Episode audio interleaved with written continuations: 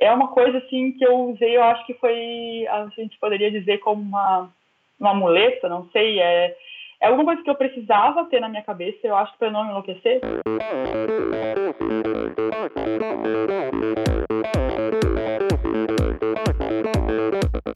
Olá pessoal, sou o Michel Bogli e este é o Endorfina Podcast. Aqui você ouve minhas conversas com triatletas, ciclistas, corredores e nadadores. Pessoas interessantes que são, acima de tudo, movidas à endorfina.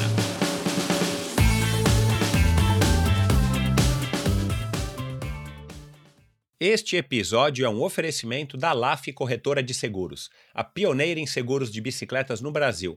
O crescimento do triatlon, do ciclismo e do uso da bicicleta de uma maneira geral é algo muito legal de se acompanhar, principalmente para quem pedala mais de 30 anos como eu ver a proliferação das ciclovias e ciclofaixas pelas cidades, o compartilhamento de bikes e cada vez mais gente pedalando ou treinando é algo que lá atrás nem sonhávamos em algum dia ver aqui no Brasil. A chegada por aqui também das grandes marcas mundiais de bike e a multiplicação das bike shops são sinais de que o uso da bicicleta está numa crescente. Com isso, veio um efeito colateral indesejado, o roubo das bicicletas. E infelizmente não é uma exclusividade dos grandes centros. O lado bom é que gente como meu amigo e ciclista Leléu, com larga experiência no ramo dos seguros, resolveu criar um seguro que desse cobertura à sua bike. A LAF Corretora foi a primeira no Brasil para esse tipo de cobertura. Contratando um seguro com a LAF, você tem as seguintes coberturas: roubo durante o treino, roubo ou furto qualificado dentro da sua casa, roubo ou furto qualificado durante o transporte, seguro contra danos à sua bike causados durante o transporte e reparo a danos ou substituição de peças decorrentes de acidente ou queda. Não preciso nem dizer que eu mais que recomendo, principalmente se você gosta tanto da sua bike quanto eu gosto das minhas. E os ouvintes do Endorfina têm uma condição especial na cotação do seguro da sua bicicleta com a LAF. Basta mencionar a palavra endorfina na sua solicitação de cotação que você automaticamente ganha um desconto de 5%. Solicite sua cotação hoje mesmo. Essa promoção é válida por tempo limitado. www.lafseguros.com.br. Eu vou soletrar L-A-F seguros, tudo junto.com.br. Este episódio também é o oferecimento das barras de frutas Pedal Bars. Deixa eu contar uma história rapidinha aqui para vocês. Quando o Diogo resolveu criar em 2015 as primeiras versões das suas barras de frutas prensadas, ele estava procurando suprir seu desejo de repor as calorias gastas nos treinos de bike com um produto que tivesse, além de um sabor mais natural, fosse elaborado com ingredientes igualmente naturais e funcionasse, é claro. Mal sabia ele, naquela época, que já estava se antecipando a uma tendência do mercado de barras de reposição energética, que é simplificar as receitas para algo mais palatável e gostoso, ao estilo do que se utilizava nos primórdios da alimentação em provas de endurance. Ao invés de fórmulas químicas com ingredientes de nomes complicados, Diogo buscou inspiração na natureza e simplificou a criação. O que ele também não esperava é que seus parceiros de treino rapidamente aprovariam a ideia, o incentivando a iniciar a própria marca. Surgiu então a Pedal Bars. Em seis sabores originais e sem aqueles nomes mirabolantes como Baunilha Maravilha ou, sei lá, Berry Rosa Choque, as Pedal Bars são encontradas nos sabores amendoim e cranberry, uma das minhas preferidas, maçã com canela e castanha do caju, goiaba e macadâmia, morango e macadâmia, abacaxi, coco e castanha do Brasil, mais conhecida como castanha do Pará, banana, nozes e amêndoas. Essa sim é a minha preferida. Por exemplo, uma barrinha que tem 35 gramas, né? Todas as barras do pedal bar têm esse tamanho ideal aí para umas duas mordidas, ou uma se você for um troglodita, fornece 135 calorias, com 22 gramas de carboidrato, 2,4 de proteína e 5,5 de gordura todas muito nutritivas e funcionais. Atendendo a uma exigência do mercado, os produtos Pedal Bars não possuem glúten nem lactose e são veganos. Conheça mais e compre suas barrinhas no pedalbars.com.br. Eu vou soletrar P-D-A-L-B-A-R-S. Pedal sem o E e bars de barra. E acompanhe as novidades e lançamentos no Insta e Facebook. Como ouvinte do Endorfina, ganhe 10% de desconto sobre o valor total da sua compra em qualquer pedido feito através do site pedalbars.com.br. Basta utilizar o cupom ENDORFINABR ao fazer o seu checkout. Além de se abastecer com um produto de altíssima qualidade, de uma marca 100% brasileira, você ainda colabora com Endorfina. Aproveite então para conhecer as Pedal Bars e, se você já conhece, aproveite a oportunidade de comprar na comodidade da sua casa com um preço imbatível. Promoção por tempo limitado. Olá, pessoal, bem-vindos a mais um episódio do Endorfina. Um episódio muito especial por várias razões, não apenas pelo fato de, de ter sido um, uma conversa muito legal com a Fernanda von der Heide. Se você não conhece, você não perde por esperar, ouça esse episódio hoje. Ela também vai estar em Floripa, é o último episódio antes de Floripa. Esse episódio está indo ao ar hoje, quinta-feira, então muitos de vocês estão ouvindo esse episódio, seja no avião, no ônibus, no carro ou já em Floripa. Então, espero que as histórias e a história da Fernanda, de, de uma maneira geral, elas, ela possa inspirar todos vocês. Se vocês em algum momento na prova estiverem passando por uma dificuldade e muitos de vocês, a maioria passa, né, por momentos de altos e baixos num Ironman, lembre-se do que vocês vão ouvir hoje, lembre-se de que a Fernanda também está aí na mesma prova que vocês e está passando e passou já por tantas dificuldades, é, dificuldades de saúde seríssimas e ela sempre encarou e encara, continua encarando com a maior força de vontade da paróquia. Então, pessoal, Espero que vocês todos façam uma prova sensacional, que vocês curtam o Ironman de vocês, que vocês se inspirem por essa história da Fernanda. E boa sorte para todos. Semana que vem, muitas surpresas. A partir da semana que vem, né, o, o Endorfina continua. Endorfina faz um ano, agora no dia 1 de junho. Então, também é um episódio especial por isso a gente está chegando agora aí à marca simbólica aí de um ano de vida, o que para mim é uma grande vitória, uma surpresa. Eu jamais poderia esperar que o Endorfina ia ter o sucesso que está tendo e está crescendo da maneira como está crescendo em apenas um ano. Então, obrigado a todos vocês.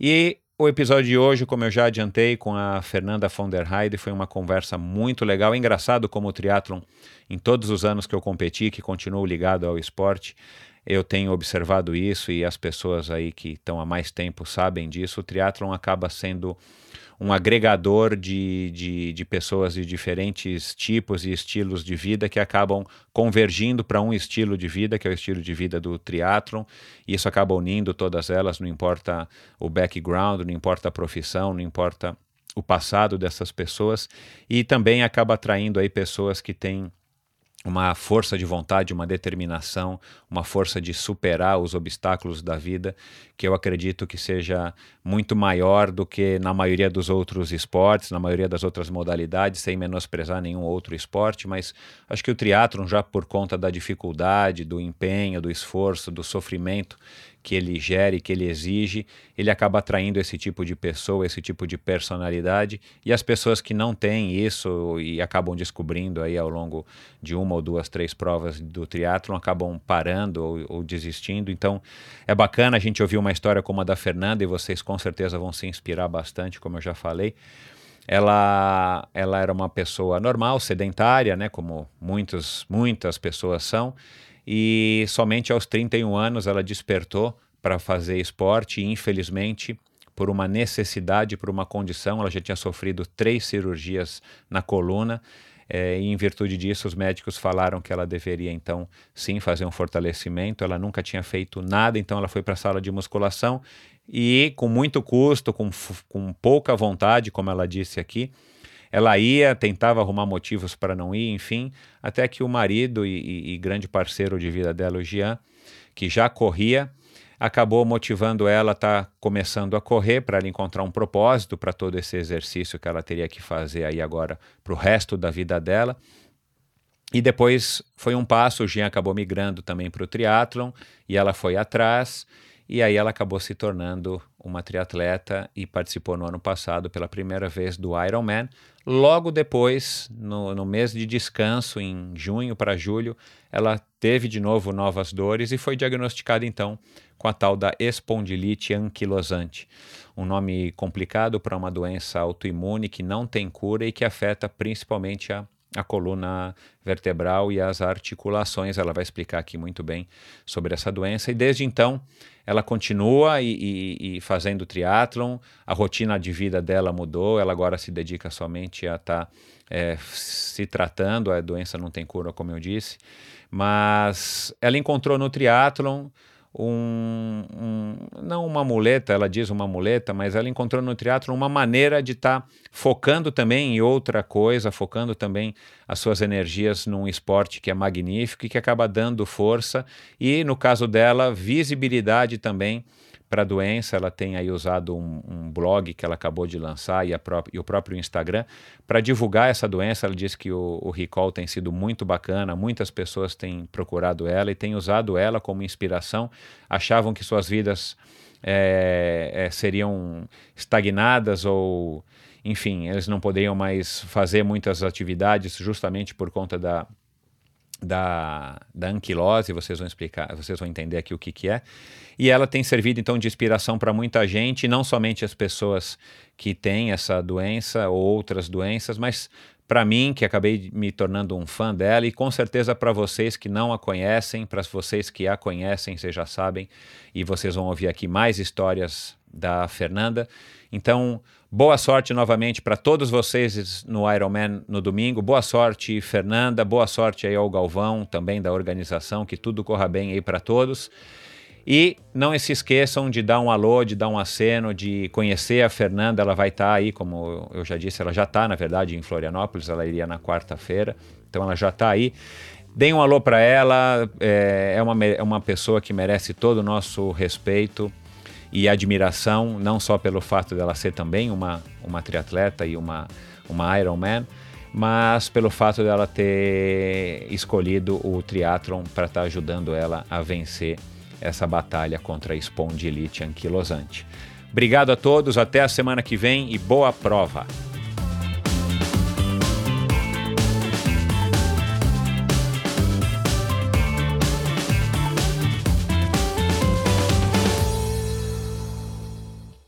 Convidada de hoje é Fernanda von der Heide.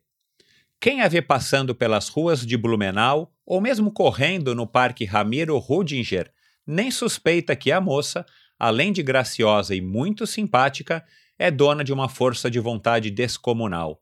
Algo que a torna um exemplo de vida para qualquer um de nós, que muitas vezes nos sentimos desanimados por alguma dificuldade que enfrentamos em nossas vidas. Ela se formou em fisioterapia e foi professora universitária. Sua saúde ia bem até que, aos 21 anos, no auge da juventude, começou a sentir fortes dores na coluna e foi diagnosticada com uma degeneração avançada na coluna vertebral, o que a levou à primeira cirurgia. Depois de quase 10 anos, as dores voltaram a incomodar e ela foi operada pela segunda vez. Poucos meses depois, mais uma cirurgia mas a Fernanda não estava nem perto de se desanimar. Já recuperada, os médicos então a recomendaram um trabalho de fortalecimento com peso, que às duras penas ela procurava cumprir. Até que um dia, em 2014, por incentivo do marido Jean, da irmã e do cunhado, ela começou a correr. Em 2016, decidiu que seguiria novamente os passos do marido e resolveu participar de um triatlon.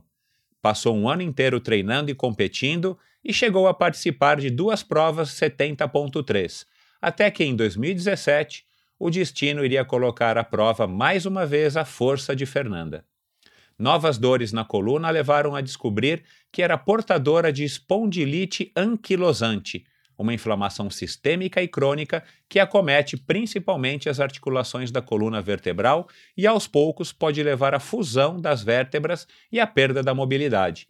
A espondilite não tem cura, mas um bom tratamento pode retardar a sua progressão. Ao invés de se render às suas limitações físicas, Fernanda resolveu usar o triatlon para ajudá-la não apenas a manter-se determinada e a enfrentar a EA, como é também conhecida a espondilite anquilosante, mas também como forma de conscientizar as pessoas de que é possível sim enfrentar a doença desde que haja força de vontade. Fernanda participou então, no ano passado, do seu primeiro Ironman em Florianópolis e está agora a poucos dias de alinhar novamente para a largada do seu segundo, também em Floripa. Com vocês, a gigante Fernanda Roberta Faria von der Heide. Bem-vinda, Fernanda. Oi, Michel. É, obrigada pela, pelas palavras. Fico bem feliz assim de escutar a minha história desse jeito. É, Estou honrada de estar participando aqui, de poder contar um pouco de tudo que aconteceu comigo, para tentar inspirar as pessoas é, um pouco mais e também para levar informação de qualidade sobre a doença e também sobre o que a gente pode fazer para não desistir do exercício. Afinal, o exercício é tratamento, né? Não só para espondilite anquilosante, mas para vários tipos de doença, né? Então, estou muito feliz de estar aqui podendo falar disso. Legal, é um prazer e vai ser muito bacana ouvir a tua história e, e poder compartilhar essa tua história com todos os ouvintes do Endorfina. Bom, a gente está a poucos dias do Ironman.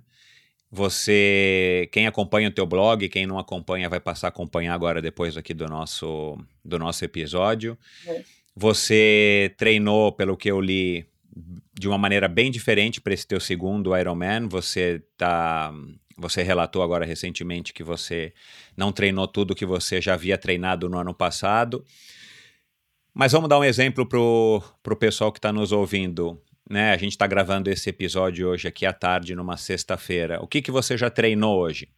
Hoje eu já treinei natação, é, fiz, nadei 2000, é, eu não consigo, uh, o meu volume diminuiu bastante da natação, geralmente nadaria mais, mas eu acabo sentindo muita dor na região sacral, então a gente está limitando a 2 mil, 2 mil e pouquinho, assim, não passo disso. É, vou correr depois, tenho uma corrida de 40 minutos e ainda vou fazer musculação às 8 horas da noite. Então, geralmente eu tenho três treinos por dia, né? É o que eu acabo treinando. São pelo menos três treinos ou no mínimo dois, assim. Legal.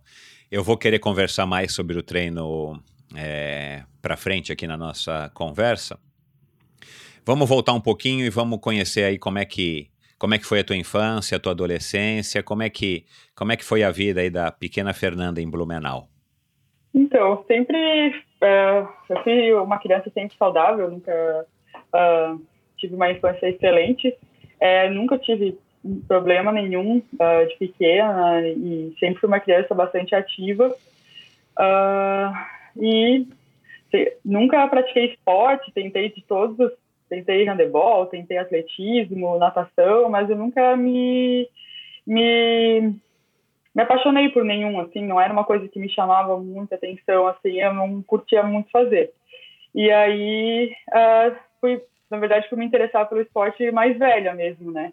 Uh, já estava com 31 anos, foi quando eu comecei a me interessar, assim, até ali eu era sedentária ainda, infelizmente. Queria ter conhecido o esporte antes, pelo menos a natação antes, que começar a nadar depois de mais velha é mais difícil, né?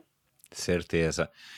Mas durante a sua infância e adolescência na escola, você fazia lá aquele básico, educação, ah, educação física, física, você teve contato com os esportes, mas nunca você se uhum. interessou em, Não, em levar nenhum esporte a sério. É, eu ia para aula de voleibol, mas eu desistia, ia para aula de natação, achava que estava muito frio, também desistia.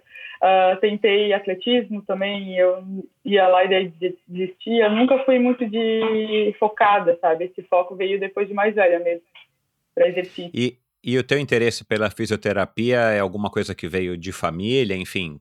Não, foi depois da minha primeira cirurgia. Eu é, fiz a primeira cirurgia, eu ainda não estava na faculdade. É, eu fazia administração nessa época. Eu estava no segundo semestre de administração na faculdade. E aí eu comecei a. Tinha acabado de começar o segundo semestre, estava sentindo muitas dores. E aí, quando eu fui procurar o médico, já estava bem avançada a, a minha lesão na coluna. E então eu tive que me afastar. E aí isso fez com que eu me afastasse também da, das aulas, né? E aí eu tive, antes da cirurgia, a gente fez o tratamento, né? De é, fazer fisioterapia. Eu fiquei fazendo fisioterapia durante seis meses antes de operar. E aí acabei me apaixonando, assim, era, na verdade eu não tinha contato nenhum com a fisioterapia, acabei me apaixonando quando eu fui paciente, né, descobri esse mundo, E aí, depois que eu melhorei, né, depois de fazer a cirurgia e, e fazer mais um monte de fisioterapia, tudo, eu decidi que eu não queria mais fazer administração e sim fazer fisioterapia, assim, foi foi algo que quando eu fiz assim eu fui me apaixonando e falei é isso que eu quero ser é, na minha profissão sabe fazer isso pelos outros que bacana eu achei que você tivesse ido direto para fisioterapia uhum. bom aí você passou por essa primeira cirurgia foi, é, foi, é considerada ou foi considerada, era uma cirurgia complicada, é, claro que não é legal nunca a gente mexer na coluna, mas é. com os avanços hoje em dia, né, não é, não é um bicho de sete cabeças. Como é que foi um pouco, conta é. um pouco aí da, do ponto dia, de vista clínico essa cirurgia. Hoje em dia as cirurgias na coluna são bem mais tranquilas, né, tem cirurgias mais menos invasivas, mas quando eu fiz era em 2001, então, ainda era uma cirurgia que ela, ela foi complicada pelo fato de que a gente, é, o paciente tinha que ficar três dias deitado, né? Fiquei uma semana internada. Eram três dias deitado, é, sendo virado em bloco na cama pela enfermeira, né? Você não podia fazer nenhum movimento da coluna e do quadril. Então, três dias é, no leito, né? Sendo virado só pela, pela enfermagem. É, depois eu acabei tendo uma infecção, eu tive alta e voltei com uma infecção hospitalar. Fiquei internada mais uma semana, então eu tive uma complicação depois da cirurgia. Mas a cirurgia ela era uh, difícil porque como a gente esperou para operar, eu tinha perdido muita mobilidade, né? Além de perder mobilidade, perdi muita força abdominal e de musculatura paravertebral. Então até eu recuperar isso depois da cirurgia demorou um pouco. Você correu algum risco de ficar paralítico, alguma coisa assim nessa cirurgia ou no nível que ela foi não, não era tão não, arriscada ela tem, assim? Ela tem esse risco porque ela é L5-S1, então ela acaba pegando a coluna, a canal medular, né? Mas toda a cirurgia que mexe com coluna e é, ali o local tem é, nervos próximos, né, é arriscada, né? Por isso que tem que Sim. fazer com um médico que confia bastante, né? Bom, mas aí, tirando a infecção hospitalar, a cirurgia foi um sucesso você achou que estava com o teu problema resolvido e você tocou a tua vida. Aí que você foi professora, se formou, foi professora, deu aula, trabalhou na unidade de terapia intensiva, né? Se eu não me engano. Trabalhei Conta um pouco aí como é que foram esses é, próximos é, aí, nove anos da tua vida. Eu entrei para fazer fisioterapia na faculdade, uh, me apaixonei já logo pela terapia intensiva, né? Trabalhar em unidade de terapia intensiva. Eu sempre gostei de trabalhar com pacientes que não, nunca gostei de trabalhar com a prevenção, gostava de trabalhar com pacientes que estavam em estado grave, assim, né? Então, por isso eu gostava muito da, da UTI, então trabalhei muitos anos, já saí da, da, pós do, da faculdade, fui direto para pós-graduação, tanto que eu sabia o que eu queria, fui no mesmo dia, já iniciei. Então, trabalhei muito tempo com o que eu era apaixonada, né? E aí, quando eu estava trabalhando, uh, lá em 2000 e 2010, eu comecei a sentir muita dor novamente, né? É, eu estava no hospital, eu lembro exatamente disso, assim, eu tava, tinha que caminhar muito, a gente atendia numa UTI é, no segundo andar e na outra UTI era o quarto andar, então muitas vezes tinha que ir rápido de uma para outra, é, dependendo da intercorrência com o paciente, e aí eu comecei a sentir muitas dores novamente. Foi quando o, médico, aí fui, passei pelo médico, percebi que era a mesma coisa, e aí eu tive que, eu não conseguia mais me movimentar, estava difícil para caminhar, e eu tive que me afastar novamente do trabalho, né? As então, dores eram mais ou menos na mesma região? Era exatamente na mesma região. Exatamente. Sempre pegava minha perna direita, né? Era sempre, a dor era uma ciatalgia, ela sempre, a hérnia pegava sempre o nervo da minha perna direita, então eu sempre sentia muita dor só na perna direita. Eu não tinha dor na lombar, né? Tinha dor só na, no, na ciatalgia. E ela aí refletia eu, na perna, né? Na perna, ela irradiava para a perna. E aí eu fiz a, a, passei pelo médico tudo, a gente viu que não não tinha tratamento conservador e que eu teria que operar novamente. Então em 2010, agosto de 2010 eu operei novamente a coluna no mesmo lugar.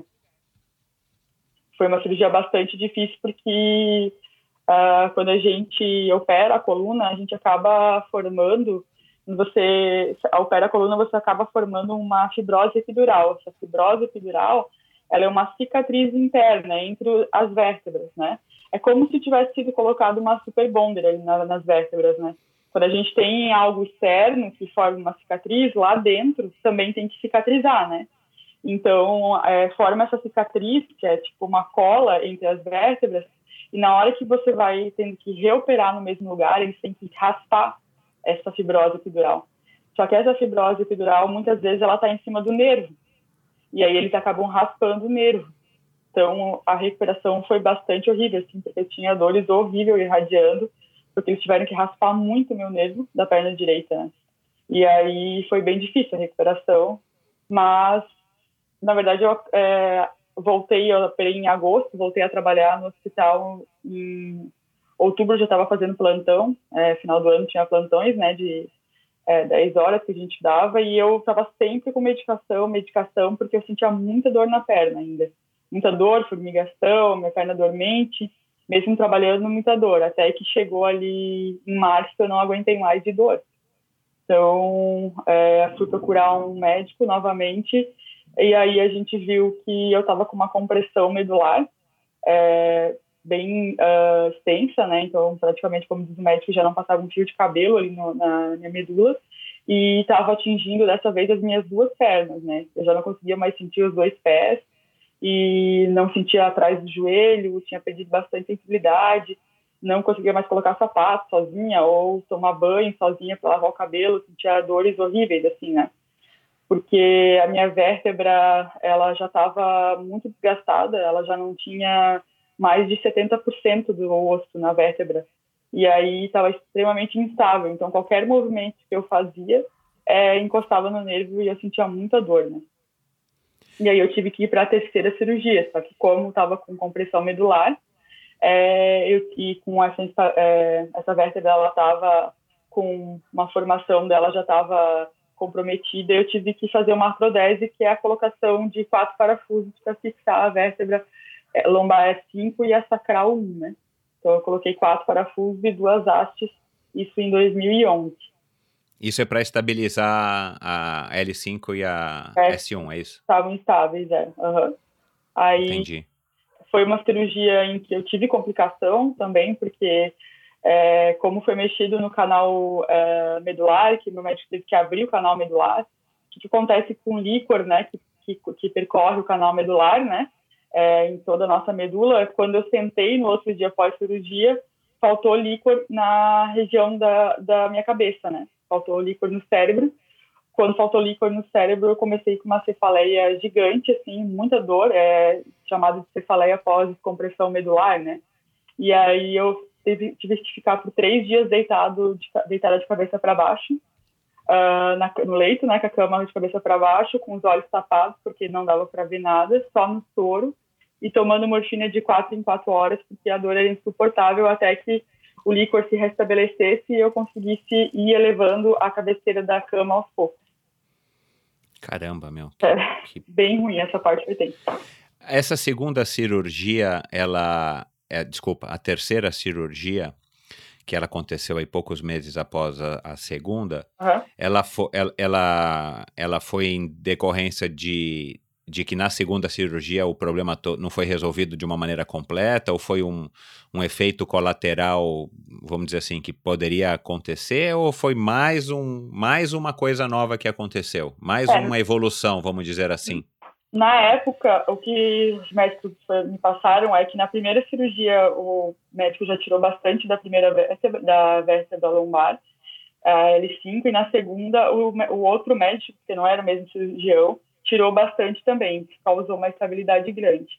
Alguns médicos acreditam que eu deveria ter feito artrodese na segunda cirurgia já, e não ter é, feito só a cirurgia normal, né? A retirada da hérnia, mas sim ter atrodesado na segunda cirurgia. Mas isso a gente nunca vai saber, né? Exato, Agora é. eles acreditam que é devido à doença, então provavelmente era uma evolução normal também. Isso, tá. Bom, é, foi aí então que você já tinha feito um pouquinho de musculação entre uma cirurgia e outra, dessa segunda para a terceira, só que aí depois dessa terceira o médico recomendou que você fizesse um trabalho aí de musculação para é. fortalecer toda essa região e tentar, enfim, evitar é. novas dores. Na verdade, ali o médico mudou a minha vida, né? Porque ele me proibiu de trabalhar com que eu trabalhava, que era fisioterapeuta, né? E que atuava com pacientes, né? Então, ele me proibiu de ter essa atuação direta, porque o risco de eu retirar um paciente do leito ou levantar um paciente e aí fazer uma compressão medular na hora, né, com a vértebra em cima da, da artrodese, né, tinha o risco de complicar, e também ele disse que se eu não fizesse atividade física, eu iria para a quarta cirurgia, que ele chamava de o puxadinho, né, que eu ia ter que uh, colocar mais uh, dois parafusos, né, aumentar a minha artrodese.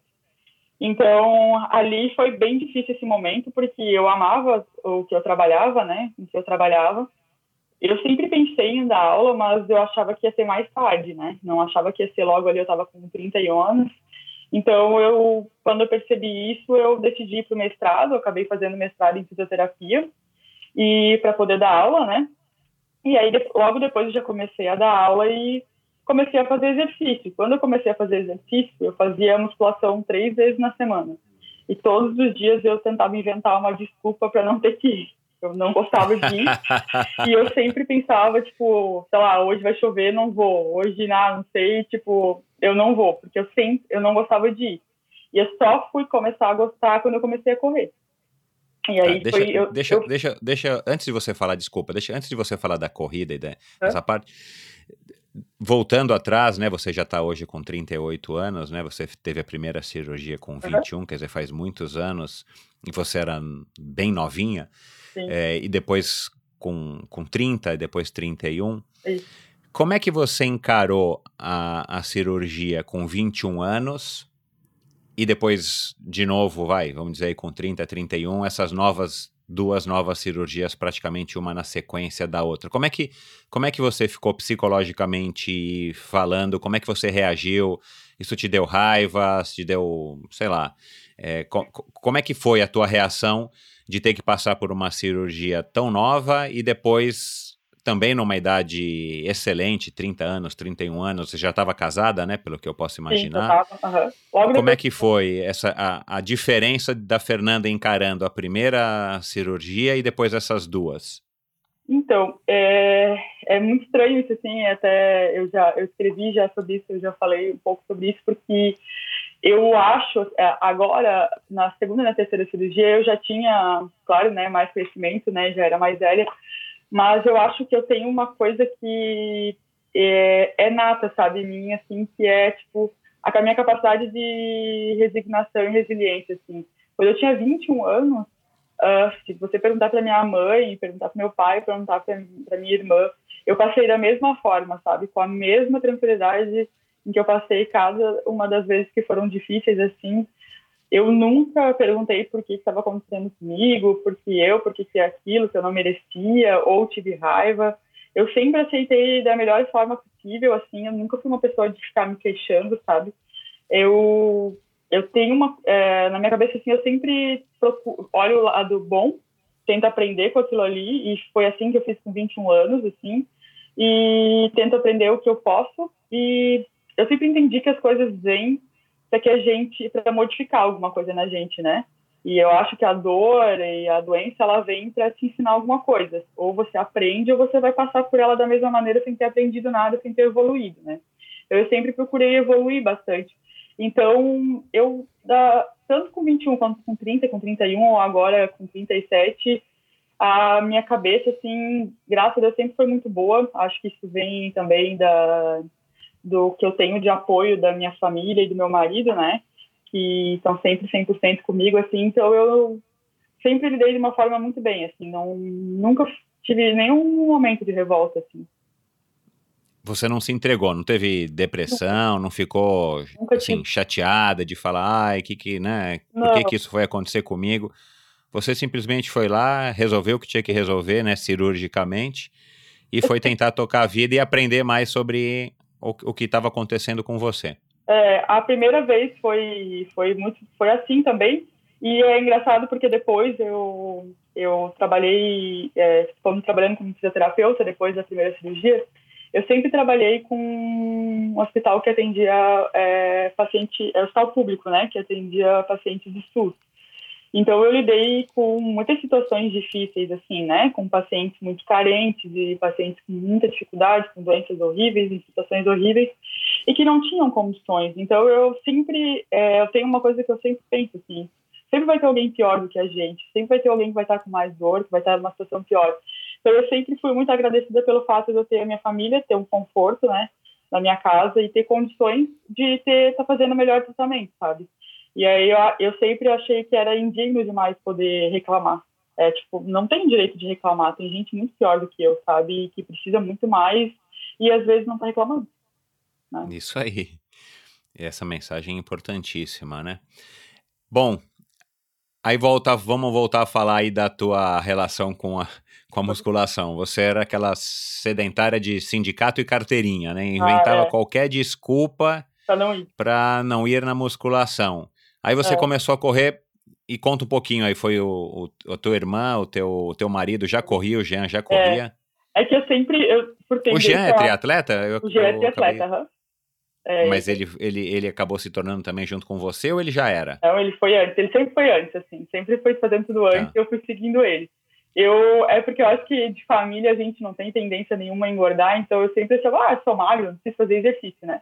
Aquele pensamento de que, ah, posso comer o que eu quiser, eu não engordo, e então tá tudo certo. E aí, quando eu comecei a fazer exercício, eu achava chato, porque eu não achava muito significado. E eu falava para todo mundo, falei, eu vou começar a correr, porque a minha irmã corria, o meu marido corria e o meu cunhado também. Eles foram para São Silvestre e eu não ia porque só ficava lá esperando eles, né?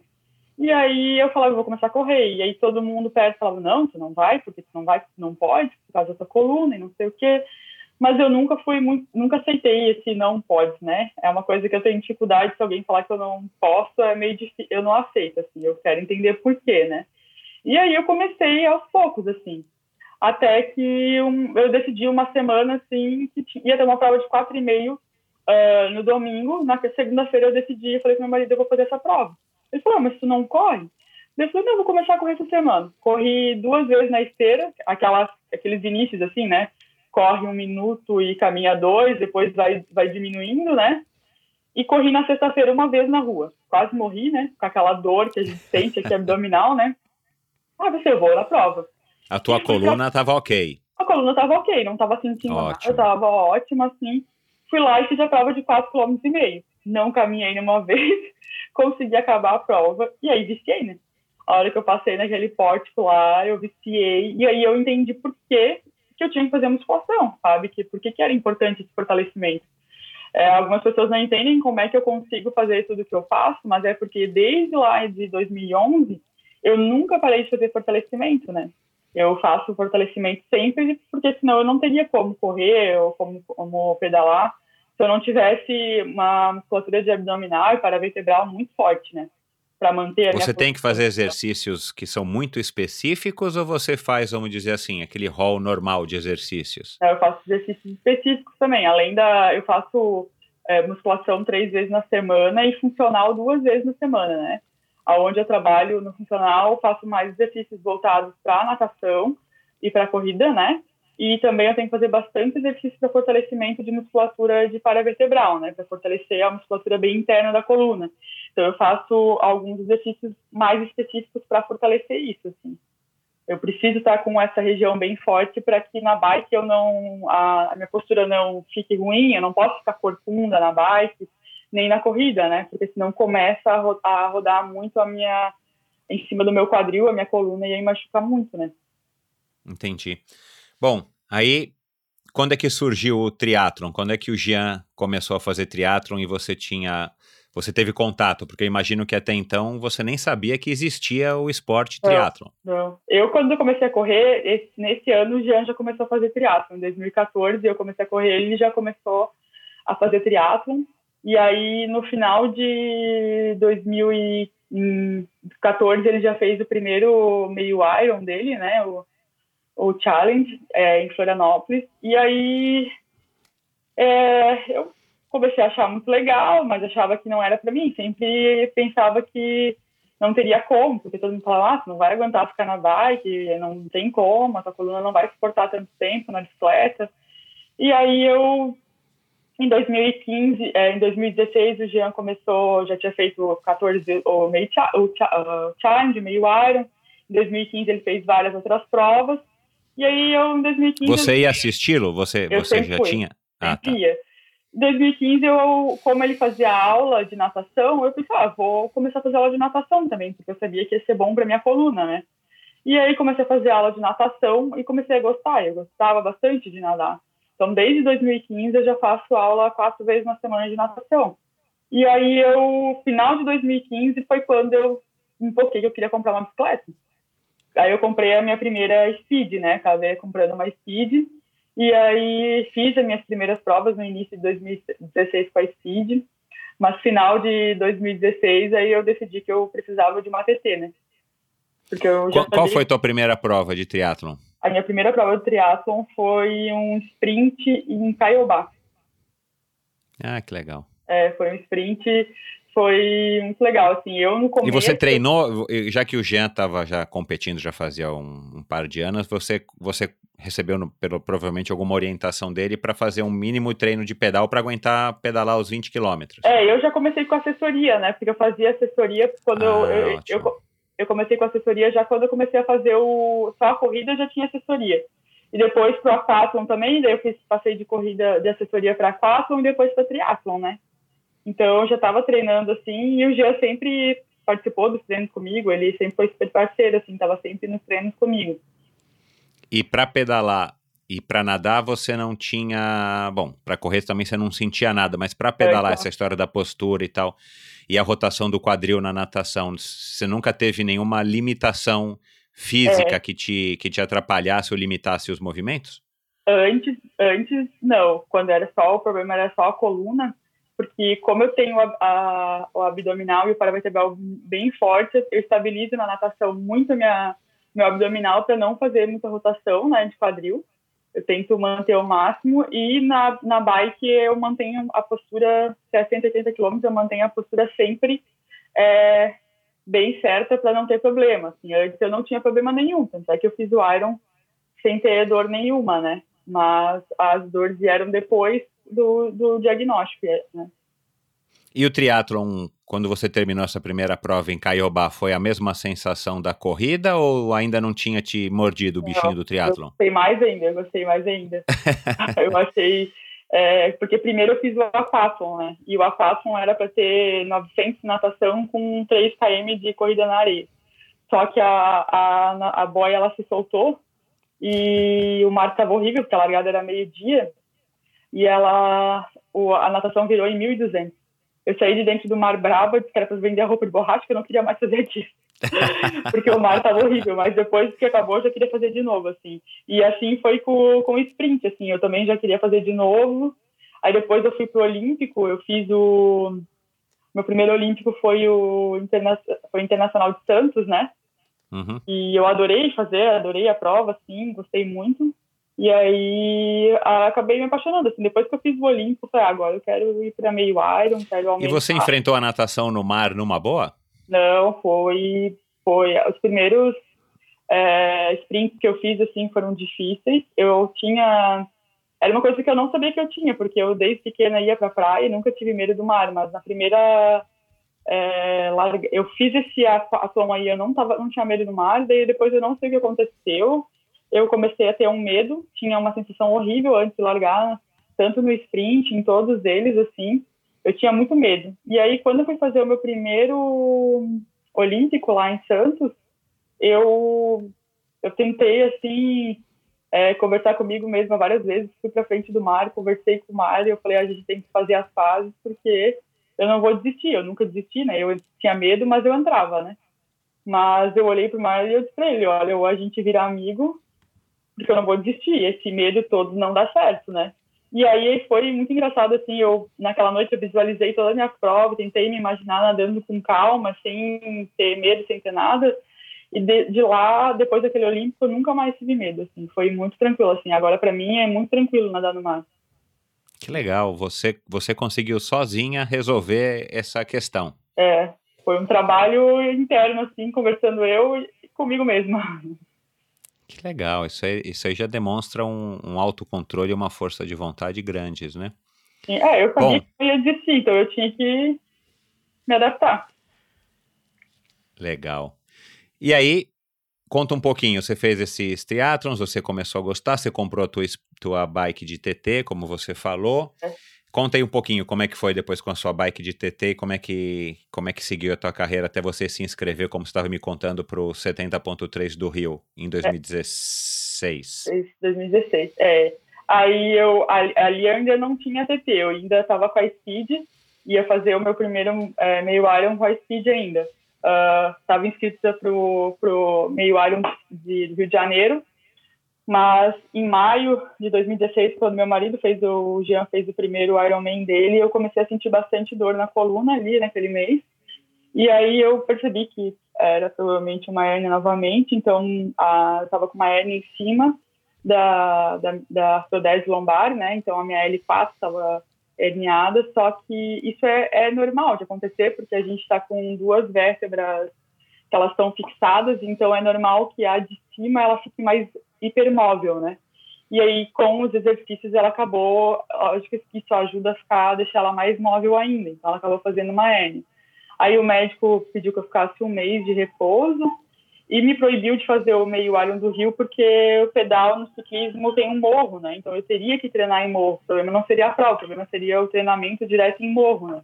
O que a gente, é, para quem pedala, sabe que quando a gente está pedalando, vai subir um morro, a tendência é a gente fazer mais força com a região abdominal e paravertebral, né?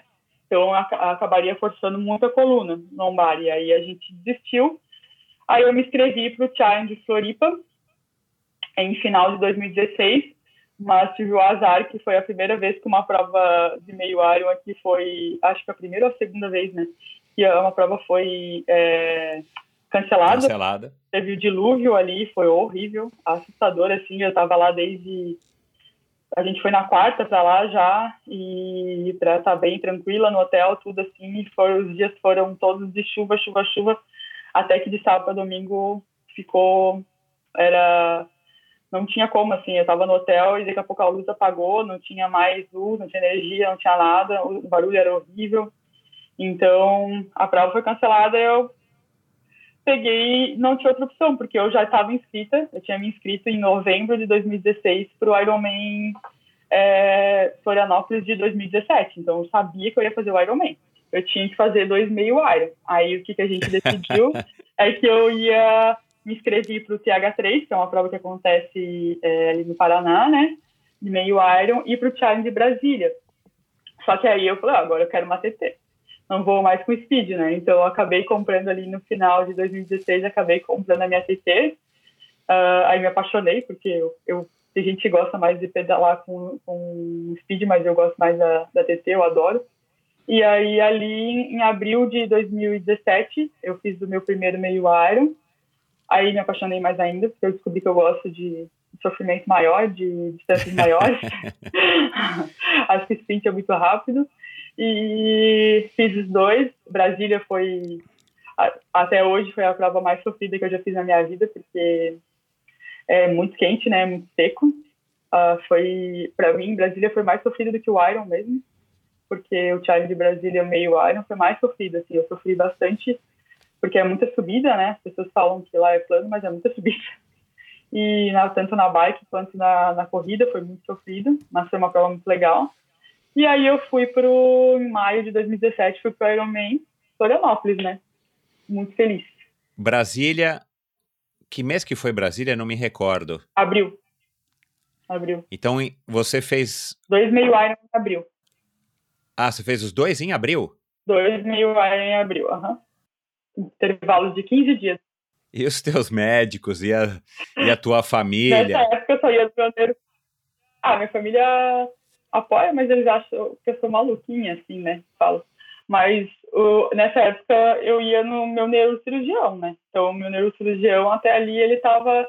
Ele sempre. Ele confiava muito em mim, porque, como eu sou fisioterapeuta, ele sabe que eu sabia exatamente quando era uma dor de alguma alteração. É, de estrutura, assim, alguma alteração importante, ou quando era só uma dor muscular, assim, eu sei separar muito bem quando eu tô com uma lesão ou quando eu tô com uma, ah, dor normal de treino, sabe, que é pelo fato de eu ser fisioterapeuta e já estar tá acostumado a sentir muita dor, né, então ele sempre confiou bastante em mim e sempre só o pedido era que eu sempre fortalecesse, né, tanto é que ele estava lá torcendo por mim, o meu neurocirurgião no, no Ironman. Legal. Você se inscreveu para o Ironman com uma antecedência como tem que ser, né? Porque senão a gente também perde a vaga. Qual que era você? Como é que você encarava, assim, o que, que você sonhava que, que seria, como é que você sonhava que seria o teu Ironman? Você, você sonhava que você ia passar por ele somente com os obstáculos que um Ironman é, oferece, né, que são as distâncias, uhum. ou você acha que você teria que realmente lidar com alguma, alguma questão uh, na sua coluna? Eu, durante todo o treinamento, é, a gente uh, quem estava perto de mim achava que poderia uh, eu vir apresentar alguma coisa, alguma dor, algum problema. Claro que eu sempre, é, uma pessoa que faz três cirurgias na coluna sempre vai ter um desconforto, né? Nunca é, tipo, é um, é um vidro quebrado, né? Não, uhum. nunca mais é como era antes, mas não cheguei a apresentar nenhuma vez uma crise, que foi insuportável, senti algumas dores, tudo, mas eu sempre fiz o que eu precisava fazer de tratamento, fazer osteopatia, liberação miofascial, sempre, né, para não, não ter sobrecarga. Mas eu, em nenhum momento, eu achava, assim, que eu ia ter algum problema durante a prova, assim, de dor ou qualquer coisa, e eu não tive nenhuma dor. É, eu, é que o Ironman, para mim, eu estava considerando ele como uma sabe um, um, batismo assim como se fosse uma consagração assim de que todo o meu esforço ali tinha valido, assim, todo o esforço que eu tinha feito, desde a primeira cirurgia, da segunda, da terceira, para me recuperar, ali eu estava consagrando tudo isso, sabe? De mostrar que a gente pode, sabe? É, que não que eu não, não graças a Deus eu não escutei os não não escutei quando os médicos queriam me é, eu cheguei a ouvir de médico antes da terceira cirurgia dizendo que a minha vida tinha acabado que eu nunca mais ia voltar a trabalhar que eu nunca mais ia começar a fazer exercício que eu tinha que me aposentar por invalidez é, coisas absurdas assim eu cheguei a ouvir então eu ali eu estava é, consagrando que eu dei graças a Deus que eu não escutei tudo isso sabe eu consegui passar por tudo isso aí e vencer, sabe? Então, para mim, é, se eu me perguntar como é que eu fiz a prova, assim, quem estava lá assistindo sabe que eu fiz desde o primeiro minuto até o último segundo sorrindo, assim. Eu fiz a bike, a natação, eu acho que eu era a pessoa mais louca que estava rindo dentro da água, porque eu estava tão feliz. A natação tava, para mim, foi a natação mais fácil até hoje de todas as provas que eu já fiz. Foi, eu achei muito rápido. É, a bike para mim foi não sofri, foi muito tranquila. Claro, eu sou não sou não, não tô competindo com tempo essas coisas, né? Eu vou no meu, na minha na minha capacidade. E a corrida para mim eu foi a melhor de todas assim, porque eu fiz a corrida inteira rindo, festando, brincando com todo mundo, assim, fiz a corrida feliz demais assim. Então, eu literalmente eu estava muito agradecida de estar lá, assim, é, a palavra é assim, eu estava grata, grata demais, assim, para mim aquilo ali era fantástico, assim, não tem... É, foi o auge, foi o auge, foi da tua, da tua, do, do teu trabalho em foi. resistir e perseverar contra tantas cirurgias e tantas adversidades, né? Sim, né? foi o auge, assim, de tudo isso, assim.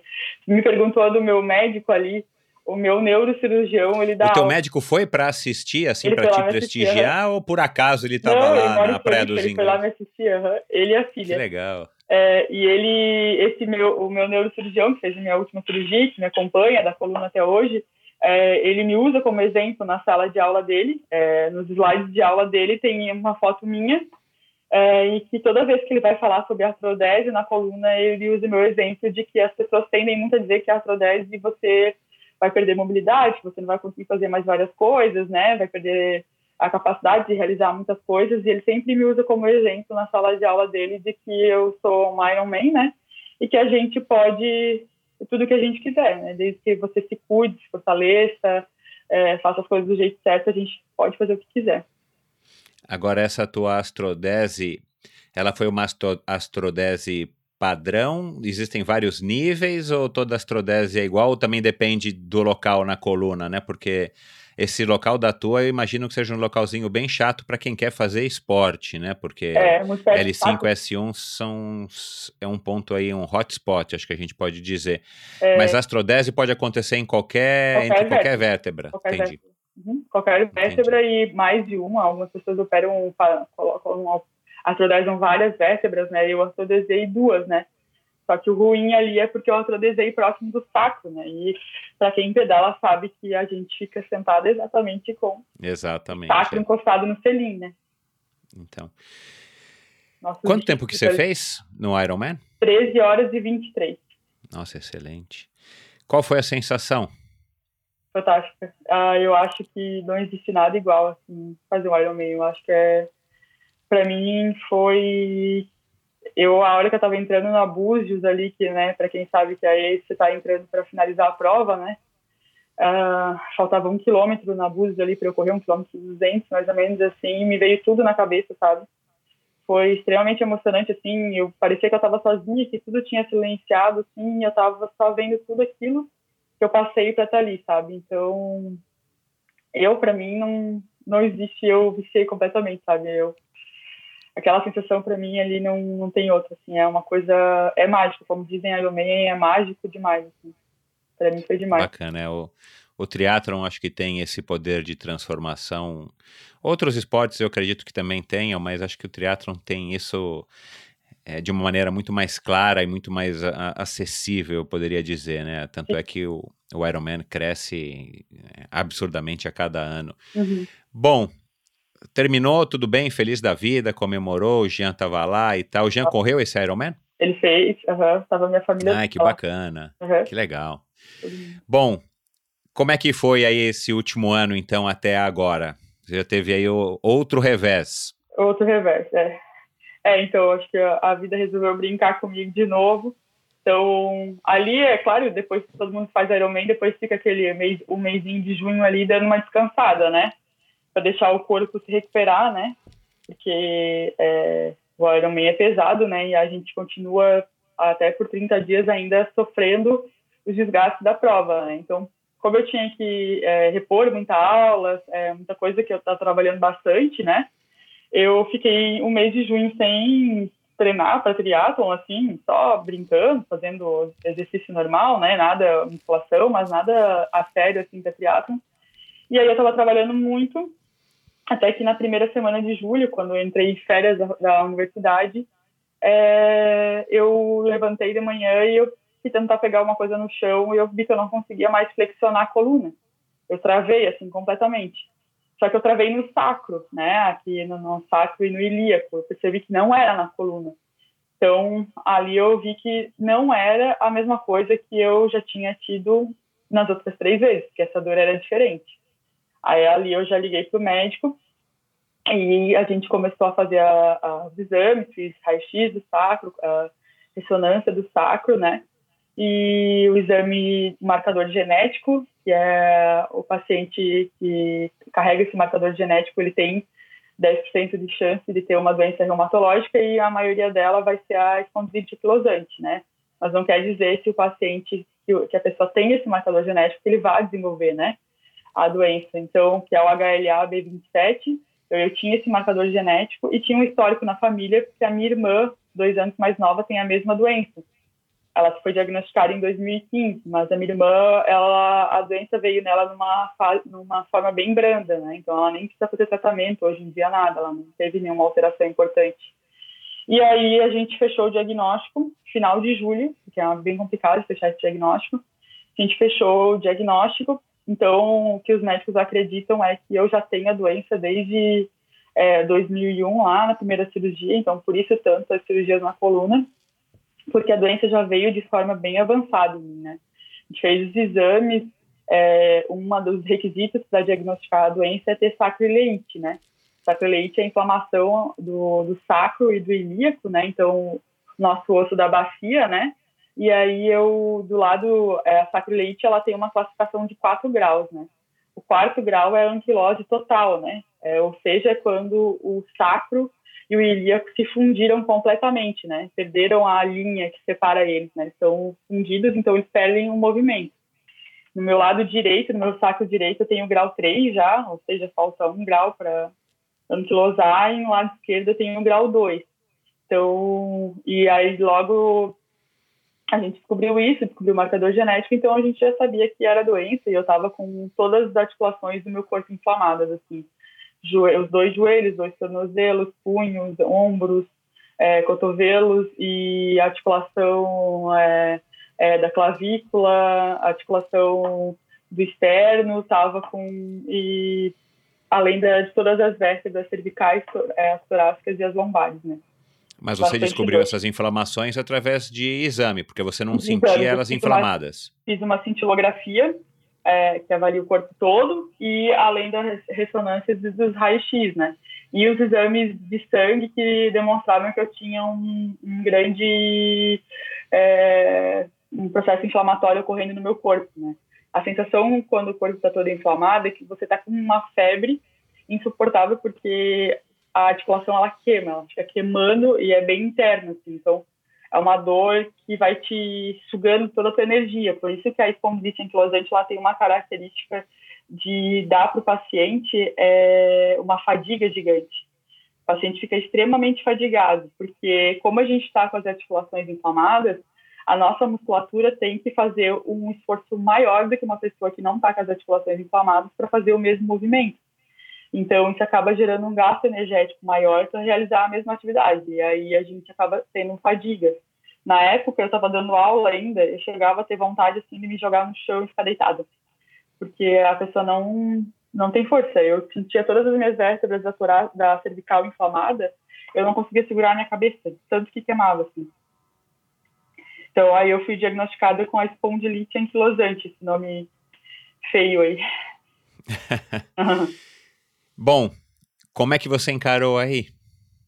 Então, aí eu pensei, né? Mais uma coisa. Né? Óbvio que eu pensei na hora, meu Deus, mais uma quarta vez que eu vou ter que parar a minha vida e de novo, né? Uma, uma doença difícil dessa, porque é uma doença que não tem cura, né? Uma doença com característica, como tu falou lá no começo, com característica de inflamação crônica, né?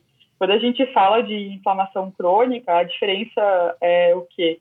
Quando um paciente tem uma inflamação aguda, vamos supor, um atleta fez uma entorse no pé, virou o pé correndo, né? Quando a gente olha para o pé dele, na hora você vai ver que ficou, que está tendo sinais de inflamação, né? Ficou vermelho, ficou inchado, né? É, está quente o local. Já o paciente que tem uma inflamação crônica, quando a gente olha para a articulação dele, muitas vezes você não vai ver nada. Essa inflamação crônica, ela não tende a deixar os sinais assim, é, deixar é, inchado, deixar é, é, vermelho, sabe? É, essa é uma das diferenças, porque muitas vezes olham para o paciente com espondilite anquilosante e acham que ele não tem nada, mas porque ele não, a inflamação aguda não é igual à crônica, né? Então, o, o problema da inflamação crônica é o quê? Que a inflamação crônica ela vai destruindo a cartilagem é, entre a articulação, que é por isso que vai ocorrer a anquilose depois da articulação e a perda de movimento, né? Então, eu reagi acho que o mais difícil para mim foi que na época é, eu é, diziam que eu provavelmente não poderia voltar a fazer o triatlon, assim, né? É, ali em outubro, novembro, setembro, outubro, novembro, eu praticamente fiquei sem conseguir caminhar, né? Eu não conseguia caminhar, não conseguia levantar as pernas, nem flexionar é, quadril, não conseguia mais elevar os braços, né? Então a situação foi piorando bastante. Eu estava com, com todas as articulações do joelho, tornozelo muito inchado, quase não conseguia mais colocar no chão muita dor nas mãos, no punho. Então eu estava praticamente deitada o tempo inteiro, né? Só saía para ir nos médicos e tomando muita medicação para dor. Claro que é que as pessoas, às vezes eu falo que a doença foi um presente, as pessoas acham que eu sou doida, né? Mas uh, quando eu falo isso é porque, claro, ninguém quer ficar doente, né? É, ninguém quer passar por uma, escutar que tem uma doença que não tem cura é, e que ela é progressiva, que ela é incapacitante, então que se você não fizer nada você vai ficar incapacitante, né? O que assusta dessa doença é que se você colocar lá no Google, ela é um pouco assustadora, né? Antigamente as pessoas que não faziam tratamento, elas ficavam com a postura do esquiador, que se chamava, que é ficar com a coluna totalmente flexionada para frente, né? Então o paciente ficava totalmente corcunda e ia perdendo o movimento de tudo, né? Tanto do quadril, das pernas dos braços. Mas hoje em dia, fazendo um tratamento adequado, e o exercício é um pilar do tratamento, um dos pilares mais importantes do tratamento, a gente consegue frear um pouco essa evolução da doença, né? E claro, não é só o exercício, né? É o tratamento medicamentoso, né? Que não tem como abrir mão, é, eu faço. Já estou na nona injeção e devo fazer por mais dois anos ainda, por enquanto, não tem expectativa de parar, né? Não sabe se quando eu paro. Então, São injeções eu, o quê? Mensais, bimestrais? Eu comecei fazendo as injeções a cada 28 dias, que é, são injeções, é a terapia imunobiológica, né? A terapia imunobiológica, ela é para tentar frear o processo inflamatório crônico que está ocorrendo ali na tua articulação, ou seja, então ela tende a frear a destruição de, dessa articulação, né, que é o que a doença faz. É, então eu fa eu estava fazendo a cada 28 dias, só que a medicação ela perdia o efeito nos últimos sete dias, então eu ficava nos últimos sete dias muito mal, sentia muita dor e aí a gente conversando com o médico a gente conseguiu é, solicitar o plano de saúde para que eles liberassem a medicação a cada 21 dias, né? Então, eu faço essa medicação a cada 21 dias agora no hospital. O meu é o plano de saúde que paga, mas essas medicações elas são dadas pelo SUS, né? Quando ela é dada pelo SUS, o paciente ele pega a aplicação dele, é, pega a injeção e aplica em casa sozinho. É, eu faço no, no, hospital porque é o plano de saúde que paga a minha injeção, né? Então, eu faço a cada 21 dias como ela é uma injeção é, imunossupressora, ela diminui, ela faz com que a nossa imunidade fique extremamente reduzida, é, o paciente ele tem que cuidar muito da alimentação e de suplementação para a imunidade, porque para não ter as principais complicações são respiratórias, né? É, pneumonia, tuberculose, algumas uh, muita faringite, algumas doenças respiratórias, né? Importantes e aí o paciente tem que cuidar muito para não é, você não pode, você não pode, né? Ninguém gosta de pegar uma gripe, mas você pegar uma gripe pode ser uma coisa ruim, que se agrave. Ser, pode virar uma pneumonia. Eu faço a injeção desde outubro e eu nunca tive nenhum resfriado, porque eu cuido muito. Eu nunca tive nenhuma otite, faringite, nunca tive nada. O meu médico fica bem surpreso, assim, porque eu cuido bastante, tanto da parte nutricional como da parte de suplementação para a imunidade, né? Eu me cuido e, muito. E, e, do ponto de vista da nutrição, o que que você dá um exemplo aqui? O que que você faz para te é, ajudar? Uma das principais coisas que a gente utiliza nessa doença é a cúrcuma, né? A cúrcuma é um potente anti-inflamatório natural. Então, a cúrcuma é o açafrão, né? Cúrcuma, eu aumentei, eu utilizo a cúrcuma em, muito na alimentação, além de usar a cúrcuma em cápsula, né? Cúrcuma de extrato seco, é, glutamina, que é uma coisa que atleta já costuma usar bastante, né? A glutamina Isso. já ela ajuda bastante no paciente, porque a glutamina tem um papel importante de cuidar da imunidade também, porque ela, ela é importante para a saúde intestinal, né? E a doença, ela, a minha doença, ela tem bastante relação com o intestino. Então, ela tem que cuidar muito da saúde intestinal para que não piore o quadro da doença. Aí a, a, utilizo isso e utilizo cúrcuma, própolis, uh, a, os probióticos, pré-bióticos. É, o, os lactobacilos, né, que são os probióticos, eu uso sempre. Kombucha, eu uso muita coisa, sabe? Porque eu tenho... E, e tá surtindo efeito, na tua opinião? Você pra mim, pegou mais... eu nunca fui doente, né? Eu, desde Ótimo. outubro, eu nunca tive nenhum resfriado, assim, então e, além de tudo, o exercício físico, que melhora a nossa imunidade, né? Então, o exercício físico acaba reforçando muito a imunidade. É claro Você que tem... o Ironman não, né? Então. Bom, você está há poucos dias do Ironman, pelo que você disse no teu blog, essa semana você treinou bem menos, que, que aconteceu nesses últimos meses? Você começou a ter mais crises? O que, que te impediu de treinar é, como você gostaria, não necessariamente como você treinou para o Ironman 2017? Conta é. para os ouvintes aqui para mim, como é que foi a tua rotina de treinos enfrentando uma condição como a AIA? Então, como tu falou no começo ali da, do início da entrevista, a espondilite anquilosante, ela atinge principalmente a parte axial, né? Então, o esqueleto axial é ao sacro e a coluna. Então, o que aconteceu comigo? Mesmo eu tendo feito a, começando a fazer as injeções em outubro, diminuiu o processo inflamatório periférico de ombros e joelhos, mãos, tudo, mas o sacro, ainda o meu sacro doía muito, ainda sentia muita dor para andar, muita dor mesmo, então eu não conseguia treinar, eu tentava nadar e eu sentia muita dor no sacro, porque eu perdi muita mobilidade, do saco, então eu praticamente não batia a perna, eu estava nadando só com, com puboia, né? Fazendo sempre a natação com, com os braços, assim, porque eu não conseguia bater perna. E aí, até que em janeiro, uh, ainda estava com muita dor, a gente decidiu com os médicos fazer uma infiltração é, de corticoides no meu sacro, que foi o que, graças a Deus, ajudou muito, assim. Depois dessa infiltração, foi dia 18 de janeiro, eu fui liberada para começar a fazer corrida dentro da água pela minha médica é, no começo de fevereiro. Meio de fevereiro ela me liberou para começar a fazer o, é, o deep water, que chama, né? Que é o deep, deep running na água, né? E aí uh, que você faz, não sei se você já ouviu falar, Michel, é um, você coloca um colete, tem que ser numa piscina funda, é, que você não pode ter contato, né, com o chão. Tem que estar é, você corpo, simula o movimento da corrida, da né, corrida, com os braços e com as pernas. é. Aí eu comecei a treinar a corrida ali, a pedalar, ela deixava eu pedalar no máximo uma hora, ela não deixava eu passar disso, né, que é pouco para quem, né, tá treinando. E aí eu lembro que eu saí em janeiro dessa consulta do, da minha médica, eu passei pelos dois médicos em São Paulo e eles falaram, naquele dia em janeiro, falaram assim, Fernanda, você, eu tava, você não vai fazer o Ironman, desse jeito você não vai fazer. E eu chorei muito, eu chorei muito no táxi indo pro hotel, assim, porque eu não aceitava isso, eu sabia que eu ia fazer, é, mesmo eles falando, eu sabia que eu ia fazer. Mesmo eu não estando conseguindo nem andar direito de tanta dor que eu tava sentindo. Mas fiz a infiltração e aí fui melhorando, comecei a mandar mensagem para minha médica, falei, posso começar a correr? Posso começar a correr? Eu mandava para ela. E ela dizia, calma, semana que vem, semana que vem. E aí eu fui liberada para começar a treinar mesmo é, início de março. Então eu treinei três meses para Ironman, né? Só que, claro, que no meio disso eu nunca pude correr muito, eu tive que começar a corrida aos poucos, né? Por causa do sacro, porque é a que mais faz impacto, né?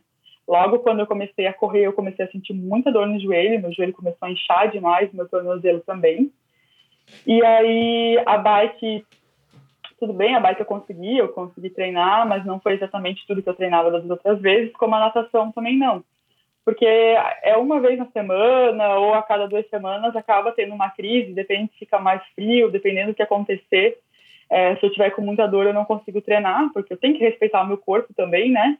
É, claro que se for uma dorzinha eu vou, mas se for uma dor muito intensa eu não vou. Então, eu não consegui treinar tudo que eu treinei pro ano passado. Ano passado eu estava muito bem treinada, mas esse, era o primeiro também, né? Esse ano, graças a Deus, eu tenho já a experiência de ter feito um. Mas esse ano eu tenho um, eu acho que o meu coração assim está muito mais forte do que a minha cabeça, porque ele me diz muito que eu vou conseguir e que vai ser muito, vai ser muito, tipo, eu sempre falo que vai ser lindo, sabe? Assim, eu tenho certeza que vai ser como foi o ano passado, que vai ser incrível e que vai ser muito lindo mesmo eu não tendo conseguido treinar tudo. Mas, assim, os treinos principais eu consegui fazer, eu cheguei a correr 31 quilômetros, consegui correr tranquila. É, a minha natação eu faço o que eu estou conseguindo fazer, mas uh, eu tenho um bom cardio respiratório na natação, então eu sei que eu vou conseguir fazer. E a bike, eu eu, vou, eu sei que eu vou conseguir fazer também, pode ser que seja mais lento do que o ano passado, mas eu não estou preocupada com o tempo, não estou preocupada com ninguém, assim, sabe? A, a não estou competindo com ninguém. É, o que eu quero é terminar a prova feliz, sabe? E poder provar mais uma vez, né? É, eu tenho muitas pessoas que, que estão me seguindo no Instagram que têm a doença, são muitas pessoas mesmo de vários locais do Brasil que têm espondilite anquilosante e que eles falam que eu sou a. É, eu escuto eles dizerem, eles mandam para mim dizendo que, graças a mim, eles veem uma, uma, uma, luz no final do túnel, porque eles achavam que eles não, não teriam é, mais capacidade para fazer exercício assim, ou que não teria mais solução o problema deles. E eles dizem que eu sou o coelho deles, que eu estou indo na frente, mostrando para eles que a gente que esse é o caminho, que a gente tem um caminho e que para eles ver que uma pessoa igual eles com a mesma doença está fazendo o Ironman mostra para eles a força que a gente tem, sabe? Então eu vou estar tá lá dia 27 não só por mim, mas pela minha família também, pelas pessoas que estão cuidando de mim e também por todas as pessoas que me dão tanto carinho e me apoiam tanto, sabe?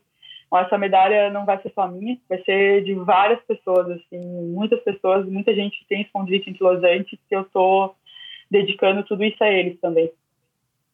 Bom, quando é que você começou com, com essa campanha no teu blog? Daqui a pouco você vai passar o endereço para os ouvintes na, no teu Instagram. Quando é que você resolveu começar isso e, e, o que, que te motivou inicialmente? Ou você já era uma, ou uma blogueira, ou você já tinha conta no Instagram e de repente você acabou usando isso como uma ferramenta de divulgação do. Enfim. como você acabou de explicar aí, para estar tá conscientizando as pessoas sobre a IA? É, no começo de tudo é porque eu dei por três anos a cadeira de reumatologia na, na universidade, né?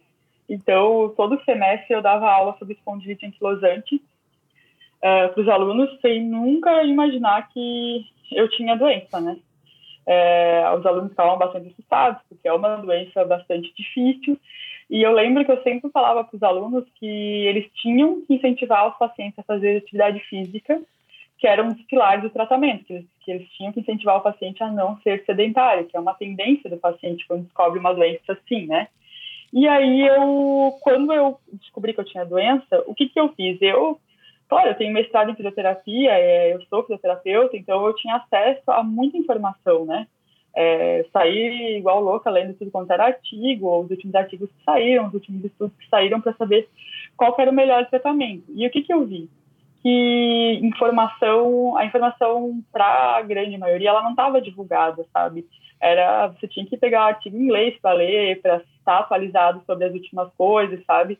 E, e que a informação ainda era muito de que o paciente, ele, é, a vida dele era uma vida que estava limitada, ele ficar incapacitado o quanto antes, sabe? Que ele iria ficar com a postura do esquiador. E eu pensei, é, eu, graças a Deus, tenho, desde a minha época é, de problemas da coluna, eu tenho profissionais que me acompanham, é, tanto fisioterapeutas, nutricionistas, médicos, que me acompanham e acabaram se tornando amigos meus, sabe?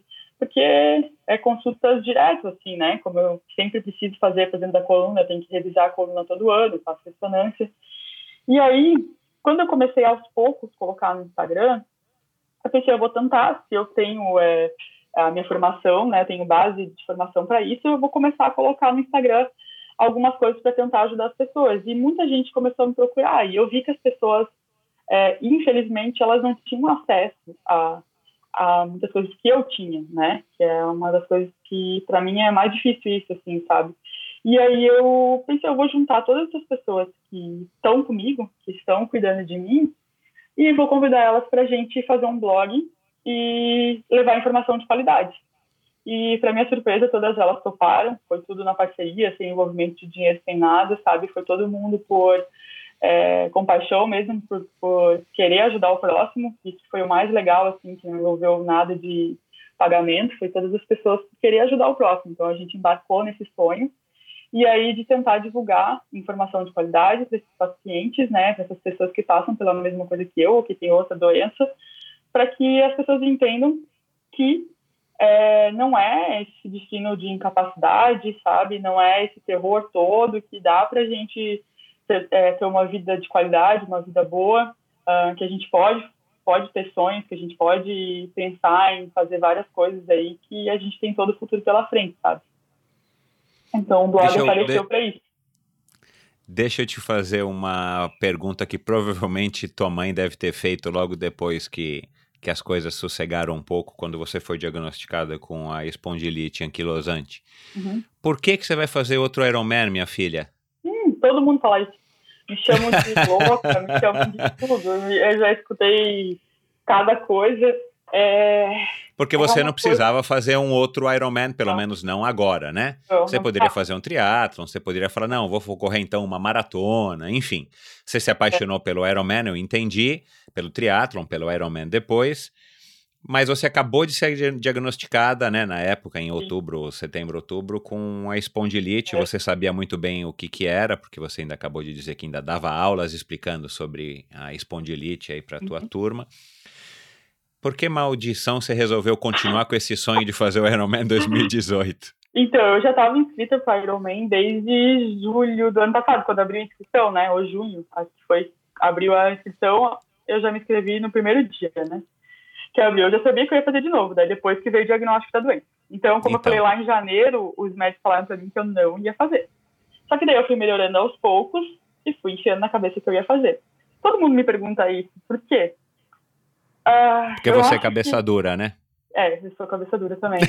mas... o Jean diz isso? O Jean diz isso? Ah, ele fala. Mas ele diz, mas a gente teve uma briga essa, faz duas semanas que ele disse que eu estava com uma suspeita de... A médica achou que eu poderia estar com uma fratura por estresse no joelho.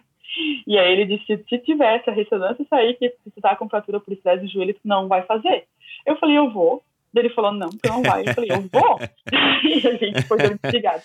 Mas depois ele entendeu que não adiantava ele temar, mas graças a Deus a ressonância não deu nada no meu joelho. Ótimo, que bom. Mas eu acho que o Ironman, para mim, ele é...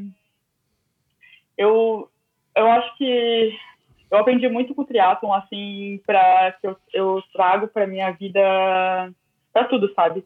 Eu acho que o triatlo ele te mostra é, quando você termina uma prova de Ironman ou qualquer outra, sabe? Você termina uma maratona, é, você percebe que você tem uma capacidade muito grande que às vezes você não conhecia, né?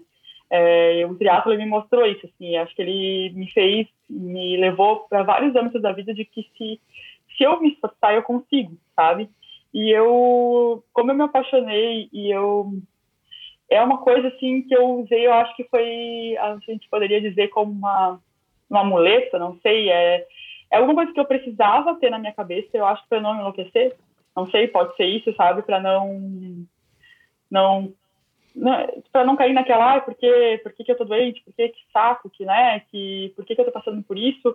Não, eu fixei na minha cabeça, eu só via o Iron Man. Então, assim, eu preciso fazer o meu tratamento, sabe? Um foco lá no final para você não desistir para não desanimar. E também então, dividir as atenções, né? Porque é. se você focar toda a tua energia ah, no teu problema, não, não. assim, você tem que focar no teu problema para que você possa batalhar por ele, enfim, é. mas se você ficar só nisso na tua vida também acaba sendo uma coisa muito frustrante é. e, e, claro que te, desanima, é, te desanima ou te mantém numa vida muito sem graça, né? Ah. É, e o Iron Man, ele ficava ali no final, eu sempre, por mais que todo mundo ao meu redor dizer que eu provavelmente não faria, eu nem um segundo isso passou na minha cabeça, eu sempre tive certeza que eu ia fazer, eu acho que é por isso que eu estou indo fazer, porque a minha cabeça sempre disse que eu ia fazer e eu acho que a cabeça da gente manda muito, né? Então Certeza. ele estava ali sempre como um, um Fernanda, faz o teu tratamento da forma mais perfeita, porque no final o teu presente é fazer o Ironman, sabe? E eu acho que eu levei assim. E aí foi muito engraçado, porque eu voltei, foi em janeiro que os médicos falaram que eu não ia fazer, né? Eu voltei nos médicos semana passada, e os dois, assim, a doutora Fernanda e o doutor Marcelo, quase choraram, porque eles não conseguiam se acreditar, assim, porque eles me avaliaram e falaram, Fernanda, eu achei que você ia chegar aqui toda quebrada. E tu tá ótima, eles falaram. Como é que pode? Eles falaram assim, tu não existe. Eles falaram, tu é, tu é um ser único. Eles ficavam dizendo, sabe, tu é única. Não é possível que tu tenha essa doença, tu tá treinando com Iron Man e tu tá bem. Tu não tá com uma, nenhuma lesão, eu não tenho lesão nenhuma, sabe? Além, claro, que a, a doença já inflama sozinha mas eu tô ótima, sabe? E os dois, assim, a minha médica, na hora que ela me liberou, a minha médica do esporte, a doutora Fernanda, ela chorou. Ela falou: Eu não acredito que eu tô dizendo pra ti, mas tu tá 100% liberada pra fazer o Ironman. Ela falou: Eu nunca imaginei que, que tu ia voltar assim tão bem quanto tu tá, sabe?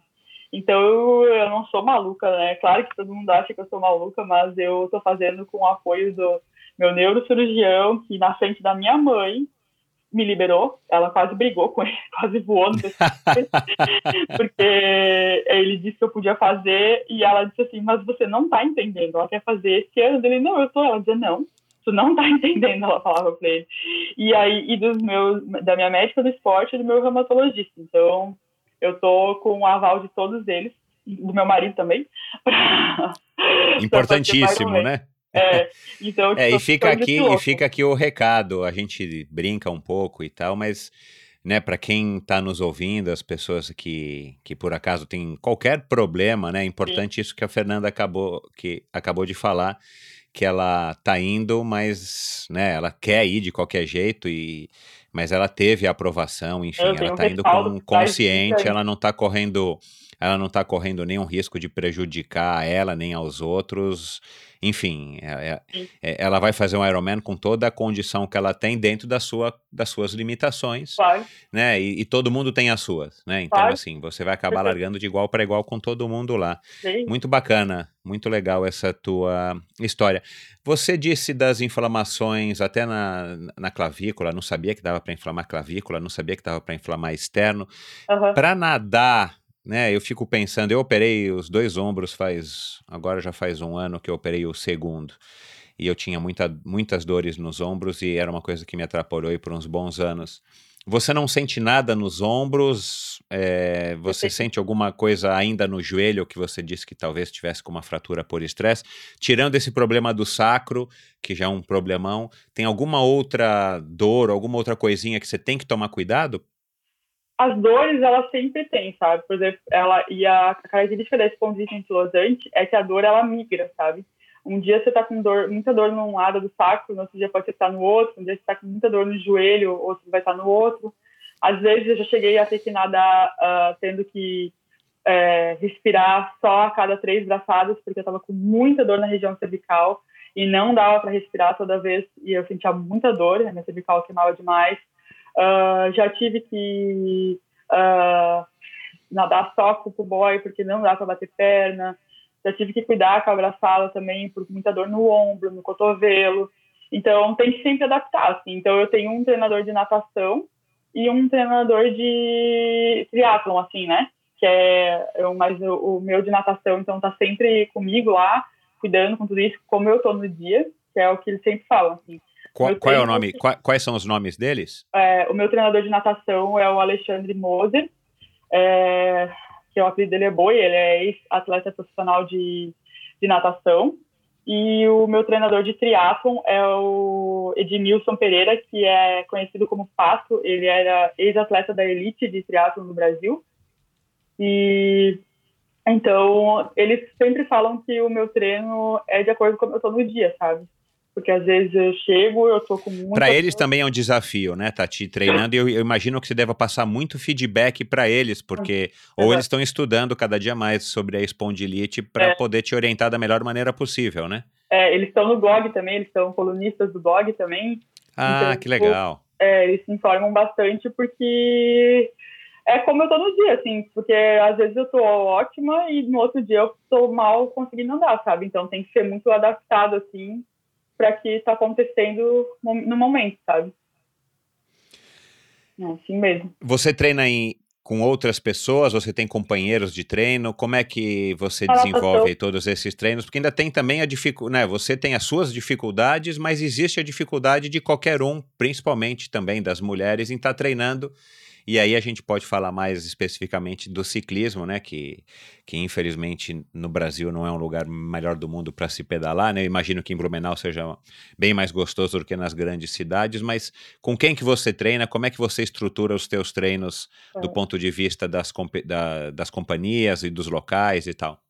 Então, quando é para Ironman, que aí a gente tem pedal mais longos, né, 150, pedais que vão durar mais tempo, e tem que por exemplo, a gente pedala lá em Balneário, na BR-101, é, eu, para o Jean poder pedalar tranquilo, para ele não ficar preocupado, poder fazer o pedal dele, que, claro, ele é, é, pedala muito mais rápido do que eu, eu sempre combino com um amigo, é, tem uma pessoa que treina comigo, assim, eu, é, um amigo meu que a gente, eu acerto com ele para que ele esteja nesses treinos longos comigo, né? Para que eu não fique sozinha, largada lá numa BR. Ele é um né? triatleta que compete também? Ele é triatleta, e aí, como ele não tá fazendo nenhuma prova, daí ele geralmente treina comigo, né? Fica treinando tanto as corridas longas como a, os pedais comigo, né? E a natação a gente treina, é, eu e o Jean, a gente sempre treina junto, porque a gente faz aula, né? A gente não nada nunca sozinho, a gente faz aula quatro vezes na semana, então com o Alexandre. Então a gente está sempre com o professor uh, fazendo já as correções, né? Então, na, eu não gosto aqui, por mais que o Blumenau ainda seja tranquilo, não é legal, mulher é complicado, é, as mulheres ficarem correndo na rua sozinha, né? Dependendo do horário e pedalar também, né? É, ainda mais quando se afasta muito da cidade, assim, então eu prefiro estar com alguém eu me sinto mais segura. Então eu sempre, ano passado eu tive um amigo que me acompanhou, esse ano eu tenho um amigo que está me acompanhando também, até para o Jean ficar mais tranquilo, porque senão ficar muito preocupado, né? Claro. E vocês vão com um carro atrás, por acaso, para ajudar também na segurança? Às vezes a gente vai com carro atrás, depende, depende do local, não. Muitas vezes Entendi. não. E você chega a fazer muito treino indoor, por exemplo, nesses smart trainers que, que são fabulosos hoje em dia, que conseguem replicar aí o, da melhor maneira possível a realidade, ou em esteira, para justamente te ajudar e também para controlar melhor, porque o que, que eu imagino? Eu tenho uma condição faz 15 anos que eu também não consigo correr constantemente. Uhum. Então, assim, se eu marcar de correr com você 45 minutos, pode ser que no 25 minuto me dê a contratura nas panturrilhas e eu esteja lá no outro lado do parque. Uhum. Eu vou ter que voltar andando. Você Sim. tem essas questões de de repente estar pedalando e no meio do pedal você ter uma dor muito forte ou você achar que o negócio vai começar a doer e você você resolve como isso? Então, eu tenho, eu pedalo bastante no rolo em casa, né? A bike no rolo e eu tenho esteira também. Quando eu comecei a correr, para não pegar terrenos instáveis, agora eu corri bastante na esteira, para evitar muito é, correção de postura que a gente tem que fazer na rua, né? Sabe, calçada, desce calçada. É, É, até, eu- um terreno instável, você correr no- numa grama ou numa, ruim. numa terra, se você pisar de uma maneira mais desajeitada, isso com certeza pode te atrapalhar na, na, na, na- na- lombar, né? Na Sim, sacral. é. Por isso que eu cuido bastante. Muitas vezes acabo fazendo na esteira em casa, assim, que daí já é mais conforto também, né, fazer em casa. Mas eu é, sou uma pessoa bem chata para não terminar treino, sabe? Então, assim, eu geralmente sempre termino. Ah, eu posso estar com dor, mas eu vou terminar, ainda mais treinando para Ironman. Então, tipo assim, não aconteceu comigo nenhuma vez eu ter que ah, Desistir por dor ou você ter que voltar é, no meio porque você dor, acha que. Eu não, não desisto porque eu penso lá na, lá na prova eu também não vou poder desistir, então aqui eu tenho que fazer, sabe? É, a pessoa é Caxias aqui. Quem são seus ídolos no, no esporte ou na vida? Quem é que te inspira? pessoas que me inspiram, assim... Ah, claro que no triatlon tem várias pessoas que acabam é, inspirando pela postura, né? Mas eu tenho pessoas assim que me inspiram mais como como como ela é ser humano mesmo, sabe? Assim, eu tenho uma é, a Débora Aquino, que é uma das pessoas que, que é a maior inspiração para mim, assim, ela é a minha coach, né? Ela teve a Débora, eu Ah, lembro legal. ela como coach porque ela teve câncer de mama. Ela e também mudou a profissão dela, né? Ela era dentista e acabou mudando e ela é uma maratonista. Então a Débora ela corre e ela usou também muita corrida como um, um resgate para ela, sabe? Então eu tenho ela muito como é, eu acho ela me ensina muito como ser humano, sabe? Assim, como a lidar com os problemas e como a gente deve agir no dia a dia com as pessoas, sabe? É, a ser uma pessoa melhor. E assim, do triatlon, eu tenho pessoas que eu acho, claro, fantásticas, assim, as mulheres, né? Não tem Bianeres, a, a Pamela aqui, que é muito próximo da gente, né? E graças a Deus a gente às vezes pode conseguir até treinar com ela quando vai para balneário, assim, eu tenho uma admiração gigante por ela, até por ela ser uma pessoa é, muito humilde, muito simples. Uh, tenho contato bastante com o Chicão também, que é, mesmo sendo um triatleta da elite, é uma pessoa extremamente, é um querido, assim, uma pessoa que está sempre pronto para ajudar. Então, eu vejo mais as pessoas como não pelo que elas competem ali, mas como elas são no fora da, da competição, sabe? É, acho que eu valorizo muito isso, assim, como elas são como ser, seres humanos mesmo, como elas tratam os outros, as pessoas que admiram elas, sabe? Então, são as pessoas que me chamam a atenção, assim. Legal. A Pamela vai estar aqui nas próximas semanas conosco, já está É? confirmadíssimo Ah, isso. é. Um amor, pessoa engraçadíssima. Exato. E, e vai, vai, vai haver uma revelação no episódio que eu não posso dizer agora para prender a atenção das pessoas, mas nem acho que nem você sabe, viu? Sério. Aguarde. Ai, meu Deus, obrigada, Cida. Da onde que você tira tanta força de vontade, Fernanda? Haja força, hein? Ah, Você já parou para pensar nisso? Da onde que vem essa esse drive? Porque com certeza você nasceu com isso, né? Não é uma Uhum. coisa que eu não acho que seja uma coisa que, que, que você consiga, pelo menos na minha no, na, na minha no, no meu conhecimento limitado de vida, não sei se a gente consegue tirar isso. A gente vê que tem tanta gente que é que se derrota mesmo. Eu não estou aqui sendo um crítico, mas é a realidade, né? As pessoas apelam, seja para bebida, seja para drogas, ou a pessoa entra em depressão, enfim. Você E, e, e, e, o que me chama atenção na, na tua história é que, assim, foram vários baques, né? Assim, então, uhum. quando você acha que você já está bem do primeiro com 30 anos, que é uma idade maravilhosa para as mulheres, é uma idade importante, você está no auge da tua carreira, enfim, né? Casada, de repente vem um outro baque, aí vem um outro baque logo em seguida, aí você resolve fazer o triatlon, você está feliz da vida, venceu tudo que tinha acontecido até então para vir de novo outra outro, outra queda.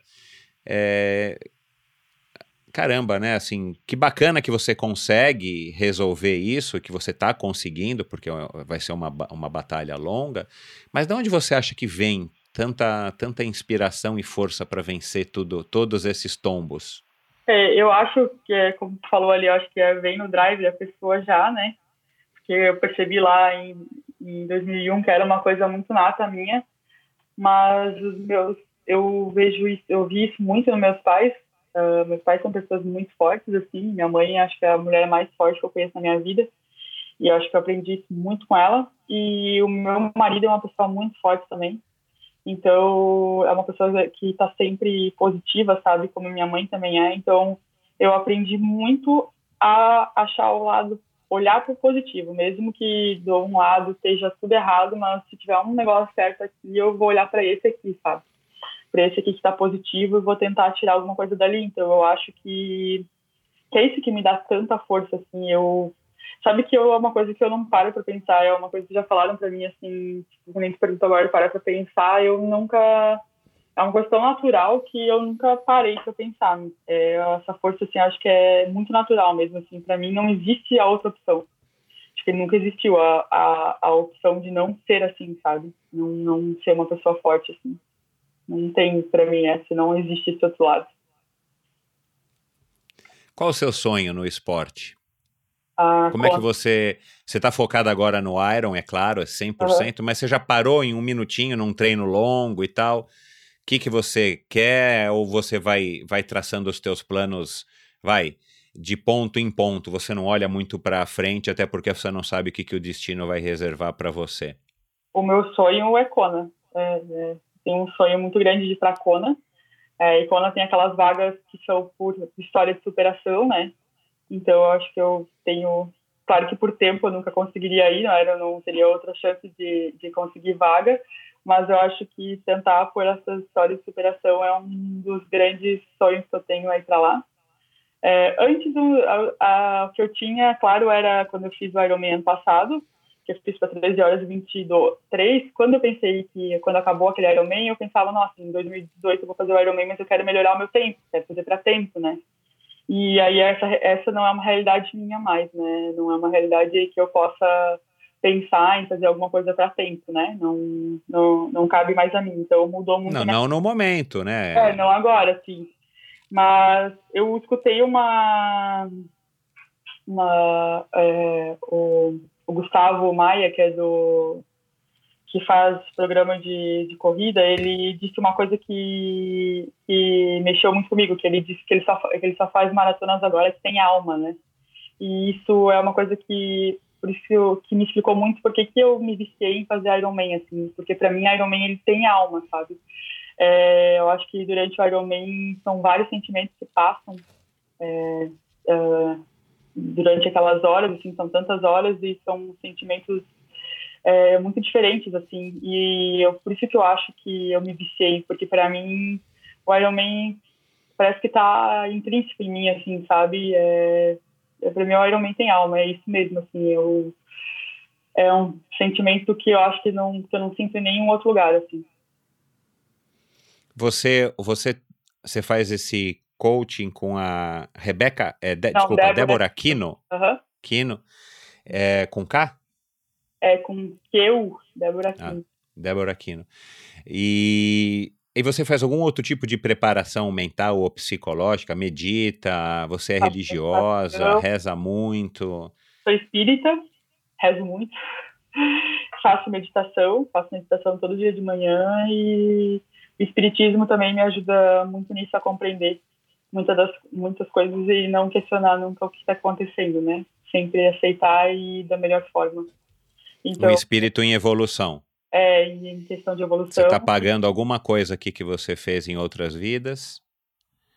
Eu acho que sim. Acho com certeza que sim. E, você vai ter que passar por isso para na próxima passar. encarnação ter mais evoluída. Bem, isso mesmo. É por isso que eu passo da melhor forma possível para aprender. Porque se eu não aprender nada, não serviu, né?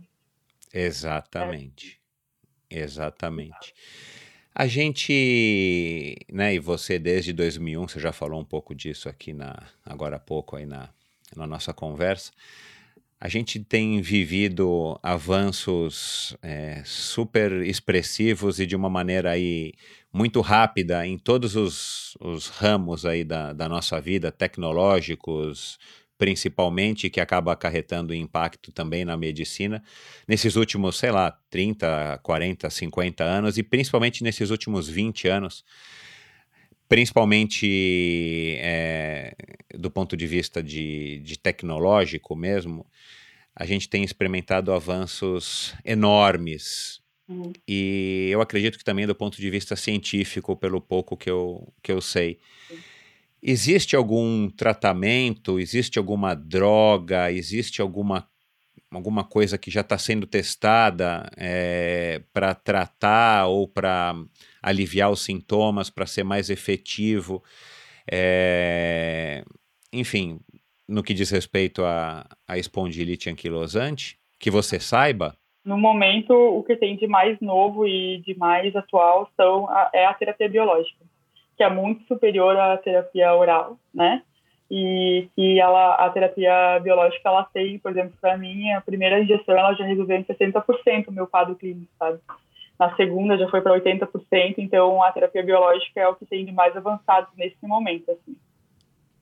E isso é o... avançado no mundo mesmo. Você tem, você tem acesso aqui, sim, as pessoas têm é, acesso aqui no Brasil. Sim, no mundo, por enquanto, é a terapia biológica mesmo. É, a espondilite ela ainda é uh, medicação, terapia não farmacológica, que aí é exercício, né? Exercício e cuidar com uh, a parte psicológica, porque o paciente reumatológico tende a ter a evoluir para depressão, né, dependendo de como ele reage à situação, né. Então, cuidar muito da parte psicológica também, mental. E existe alguma literatura, algum estudo é, a respeito da, da, da relação do esporte com a evolução dessa doença? Sim. Hoje, inclusive, o, Uh, o meu médico que está em um congresso que está tendo em São Paulo sobre atualizações em reumatologia, ele, meus três médicos estão lá e um dos médicos mandou várias fotos dos slides que estavam sendo apresentados, é, falando lá no congresso de, de médicos que o exercício físico ele deve sim ser feito, que ele não aumenta o processo inflamatório do paciente, né? Ele não, não faz com que aumente esse processo inflamatório, já que a doença já causa, e que ele é extremamente benéfico em até diminuir a progressão da doença e diminuir o processo inflamatório, assim. Então, já estão sendo feitos bastantes estudos é, sobre o efeito do exercício físico, e ele é extremamente importante, até porque como o paciente tende a perder a mobilidade, se ele não fizer atividade física, ele vai perder muito mais rápido a mobilidade, né? Então, o exercício físico ajuda em que ele mantenha a mobilidade da articulação. Então, o exercício, ele agora ele já é inquestionável, assim, até anos atrás se dizia que não, agora o exercício físico é inquestionável, os guidelines internacionais trazem todos como ele deve ser feito, assim, não tem mais nenhuma dúvida disso. Que bom, o, o, o triatlon então, pelo menos da maneira como você tem feito, você tem treinado dentro das suas limitações e com todos esses percalços que você citou, ele não está, vamos dizer assim, atrapalhando o teu tratamento. Então, é claro que treinar para se fosse só o triatlo é uma coisa, treinar para Ironman já muda, né? Porque eu, treinar para Ironman é, é um treinamento muito mais intenso, né? Eu não tive nenhuma lesão, é claro que os médicos tinham muito medo que eu fosse fazer lesões é, nas articulações. Eu não fiz porque eu me cuido muito, mas eu corri o risco de fazer porque eu estou dando muito impacto para minha articulação, né? Então, os estudos mostram com, que o exercício é extremamente benéfico, só que eles ainda não sabem a intensidade e nem o volume, né? Então, é, que, que é ideal, né? Então, é claro que o Ironman, treinar com Ironman não é saudável para ninguém, né? Não é saudável para nenhum, não é uma coisa saudável, né? Ele mexe com toda é, os nosso, o nosso metabolismo, né, todo o nosso corpo.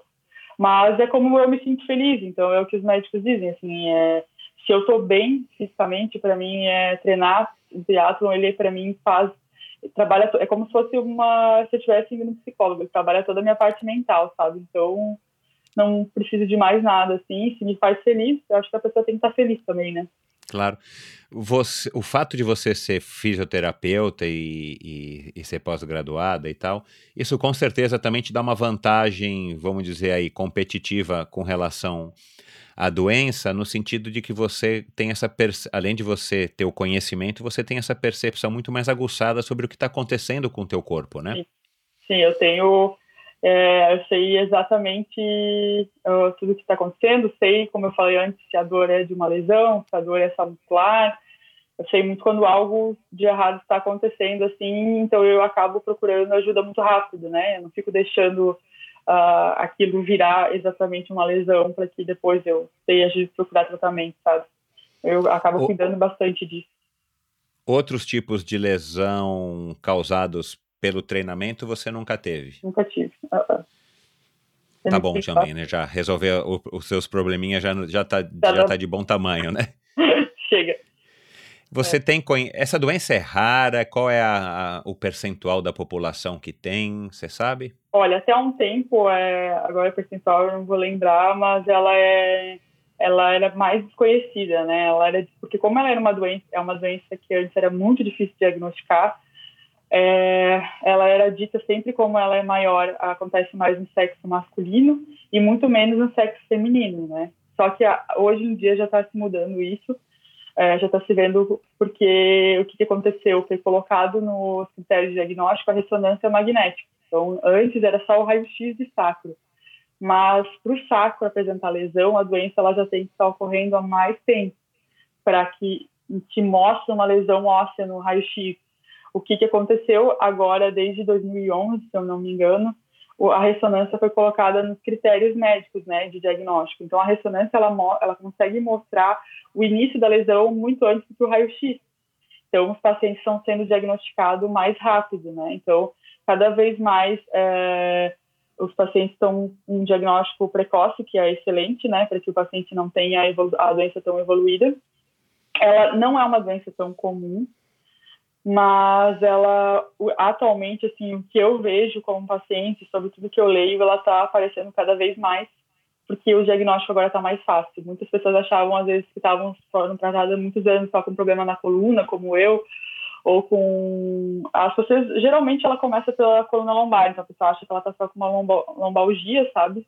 E aí depois ela descobre que ela tem espondilite assim. então agora com essa novo avanço aí dos critérios de diagnóstico o diagnóstico está sendo mais precoce no teu, no teu blog, no teu site, é, vocês, você dá aí um, um guia é, como que a pessoa pode tentar é, diagnosticar com uma maior antecedência a espondilite? Existe aí um, um padrão, exames? Porque, uhum. Por que, que eu estou falando isso, né? Eu já tive vários problemas na lombar e uhum. tal.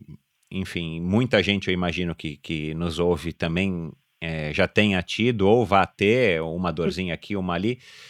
Como é que a pessoa deve tratar isso? Vocês, você tem algum lugar que você explica ou tem algum site que se explica isso para a gente prestar esse serviço ou é fácil de você explicar agora? Não, eu, eu, explico no site também, mas os critérios de diagnóstico, então eles são, o paciente tem que ter sacroileite, a inflamação do sacro e do ilíaco, né, então do região do quadril, é, tanto em grau 2 ou grau 3, né, e o paciente ele tem que ter é, dor lombar há pelo menos três meses, né?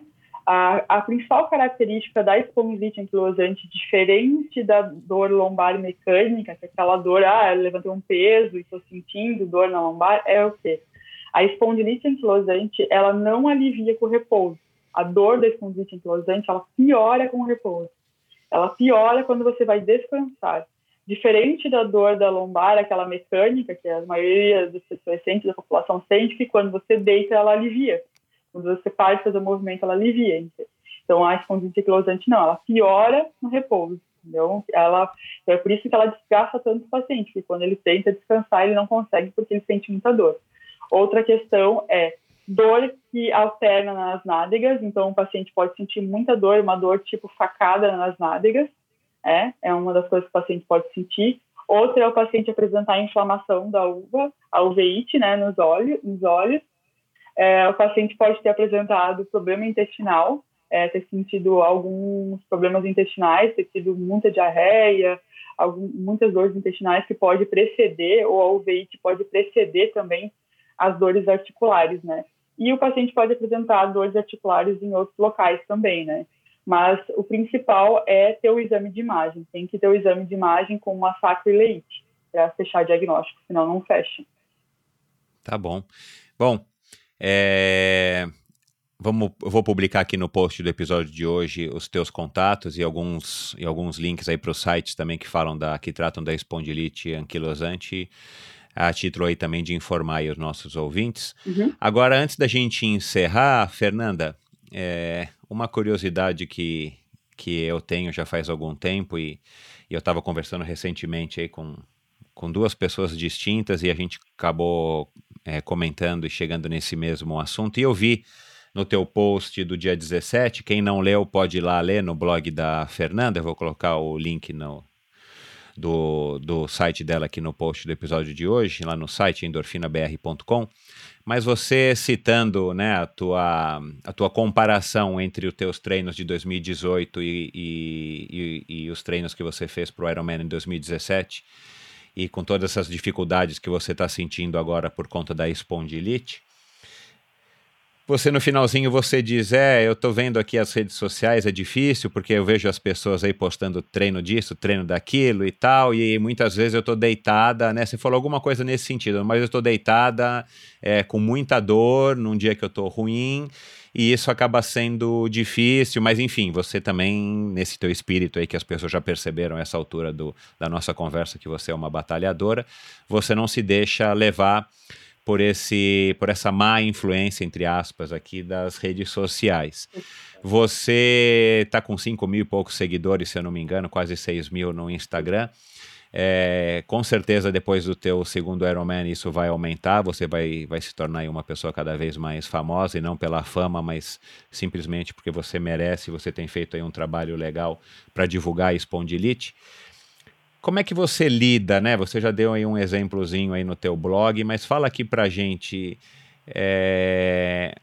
As redes sociais, você acha que elas a, acabam mais ajudando ou mais atrapalhando do ponto de vista do triatleta, não do ponto de vista da Fernanda é, portadora da EA e que está querendo divulgar. Com certeza ajuda, porque é mais uma maneira de estar tá espalhando a informação, bem como aqui através do Endorfina, uma outra maneira de fazer isso através de um podcast. Mas vamos falar da Fernanda triatleta, vamos isolar o resto. É, acaba te incomodando um pouco ou você tem lá horas que incomoda, mas mais te ajuda? Você vê como é que os outros estão treinando ou a, a, verdade, né, vamos ser claro aqui, ninguém posta as desgraças, né? não, né? Você nem... não vai fazer um post de você é. lá, coitada, desgraçada na cama tomando dor. Ou... Essa injeção que você toma a cada 21 dias é aonde? No abdômen, nas abdômen. costas? Abdômen. É, você não vai fazer uma foto você dando uma injeção, que eu imagino que deva ser com uma agulha gigantesca, é, no seu próprio sempre. abdômen. Cada vez que eu faço, eu posto. Ah, tem foto sua tomando a eu agulhada? Eu sempre posto, uhum, quando eu faço injeção, Bom, eu posto. Então eu eu passou despercebido, mas enfim, são poucas as pessoas que postam as desgraças, né, que acontecem é, nas nossas vidas no dia a dia. O que eu tento ser, eu, Fernanda, é, eu tento ser, eu aprendi que a gente tem que cada vez mais mostrar a nossa vulnerabilidade, assim, é, acho que para as pessoas acreditarem é, que a gente é de verdade, eles têm que ver que a gente é vulnerável. É óbvio que eu sou uma pessoa vulnerável, eu não sou feliz sempre, não sou sempre positiva, é, né? Às vezes eu também fico triste, às vezes eu também claro. desanimo. E é o que eu mostro, eu mostro quando eu tô com dor, eu mostro quando eu não consegui treinar, que eu queria ter ido treinar e que eu perdi treino, mostro, falo quando eu tô, tô dois dias de cama, não consigo fazer nada, tá doendo demais, sabe? Mostro as coisas que eu faço para tentar melhorar isso. Mas eu acho que para o triatleta, as redes sociais, ela tem eu acho que as pessoas, na verdade, em todas as redes sociais, as pessoas têm que aprender que uh, esses, esses, dias até o Instagram do Corre Fácil falou, ele fez um post sobre isso, de que na, no Instagram todo mundo é, é atleta de elite, né? É atleta Isso. Ponta, Essa é a impressão que a é gente é tem, é. É o melhor ciclista e eu acho, eu, graças a Deus, aprendi que isso é, não é verdade, né? Que nem todo mundo é tão bom assim, alguns são também, mas também eu acho que geralmente quem é bom mesmo não precisa mostrar tanto, né? Não precisa de tanta afirmação assim. É, eu, eu consigo é, me, me preservar disso, assim, não deixo isso uh, me atingir, mas eu acredito que para os atletas iniciantes isso é ruim. Eu já vi muita gente falando assim, meu, mas eu nunca vou correr para isso, mas você não precisa correr para esse pace, você não precisa pedalar para essa média, sabe? Cada um é cada um, alguns conseguem, para alguns é mais fácil pedalar, para alguns é mais fácil nadar, para alguns é mais fácil correr.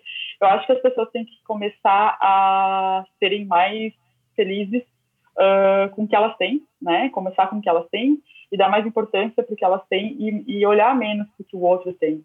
Eu acho que a gente pode até ver o que o outro tem, uh, claro, e, e, ver aquilo como uma, um sonho. Ah, eu, eu, quero um dia correr como tal pessoa que eu sigo no Instagram. Isso é bacana, né? Mas não se diminuir porque aquela pessoa corre bem e você não corre daquele jeito, até porque cada um tem um limite, né? Não é todo mundo que vai conseguir correr a dois e pouco de peixe, né? Então, é, eu acho que as pessoas elas têm que o grande problema que as redes sociais é que as pessoas, é, às vezes, dependendo da frustração da pessoa, às vezes as pessoas estão muito frustradas e acabam sendo influenciadas pelo que os outros têm e acabam se frustrando mais com elas mesmas. Então, eu acho que as pessoas têm que olhar mais para si. Ou muitas vezes é parar de ver. Esses dias eu vi um psicólogo fala que ah, as redes sociais estão me deixando deprimidos, então para. Para de olhar os stories, né? Para de olhar porque Isso não tá aí. e não olha, né? Então, eu acho que se você não sabe lidar com aquilo ali, se te faz mal, tem que parar de olhar. Uh, ou você cria um filtro para aquilo ali. Acho que quando você vai, uh, quando você começa no triatlon, você cai muito nessa, né? É igual quando você vai para Ironman, né? Você chega lá, aquela semana tá todo mundo, parece que todo mundo é monstro, né? Exatamente. Parece? parece? que é todo mundo monstro. Parece que tem um monte de bike de roda fechada, daí capacete aéreo, ninguém para de treinar, parece que treinam todos os dias lá, é do, prova é domingo e os caras estão sexta-noite. Exatamente. Daí tu pensa, meu Deus, esses caras vão me morrer na prova, e às vezes é o cara que tu vê lá atrás, então nem todo mundo é tão monstro assim, né? Tem que aprender. Não, sem falar que aumenta a ansiedade do sujeito. Quer dizer, é? pode aumentar muito, né? A ansiedade, a expectativa. É. Claro, exatamente. Bem...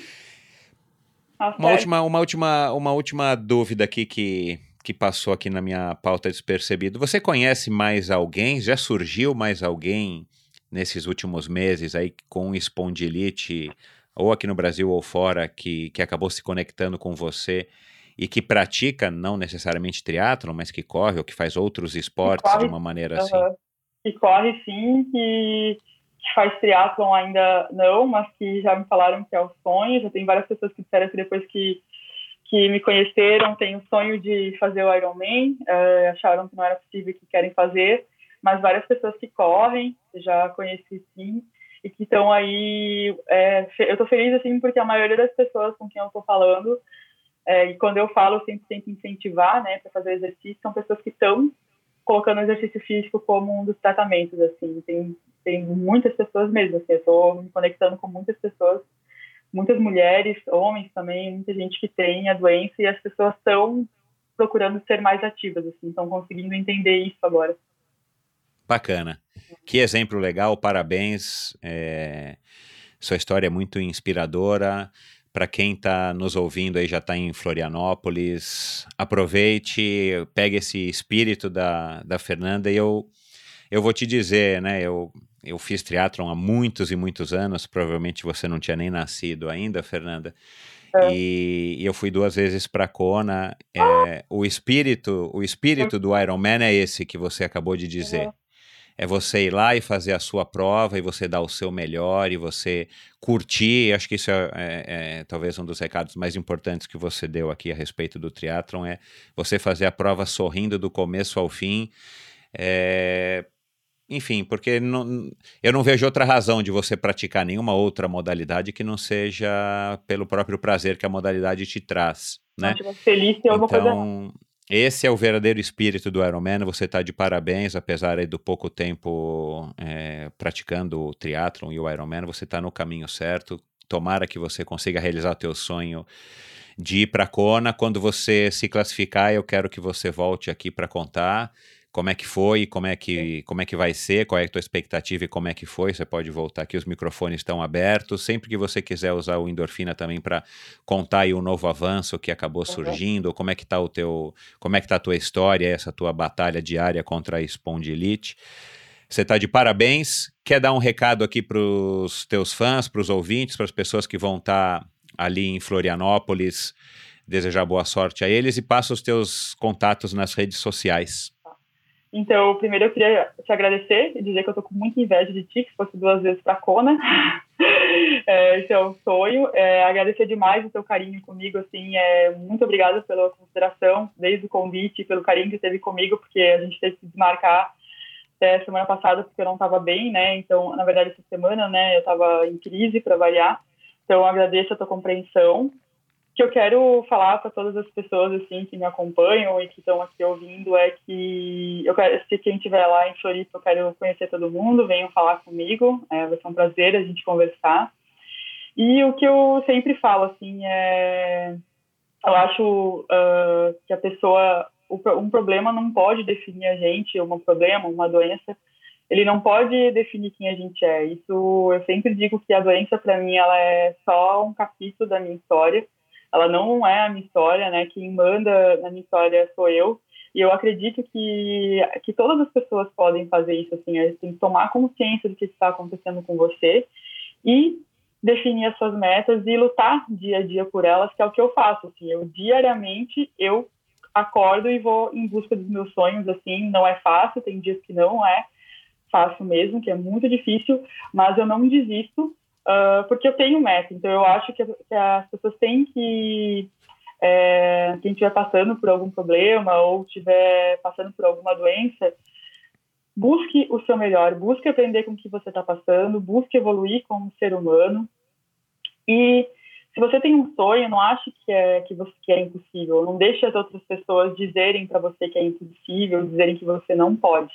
Se você acredita, você pode. É, eu acredito que a gente é muito mais forte do que a gente pensa e muito mais capaz do que a gente imagina e nós podemos o que a gente quiser. Então, se você acha que é capaz, vá lá, vai atrás, é, e o mais importante você já tem, é você acreditar.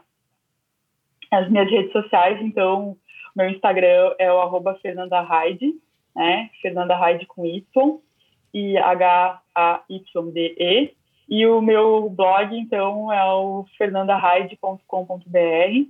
É, quero conhecer todo mundo. Foi um prazer estar aqui falando com vocês. Muito feliz e emocionada com, com o carinho é, do Michel comigo. Agradeço demais, agradeço de coração. Que bom. Obrigado, Fernanda. Boa sorte no, no domingo. Eu e todos os ouvintes vamos estar torcendo para você. E curta a tua prova e boa sorte aí na, no teu, na tua batalha contra o UEA. Obrigada, obrigada, Michel. Obrigada por tudo. Um beijo, gente.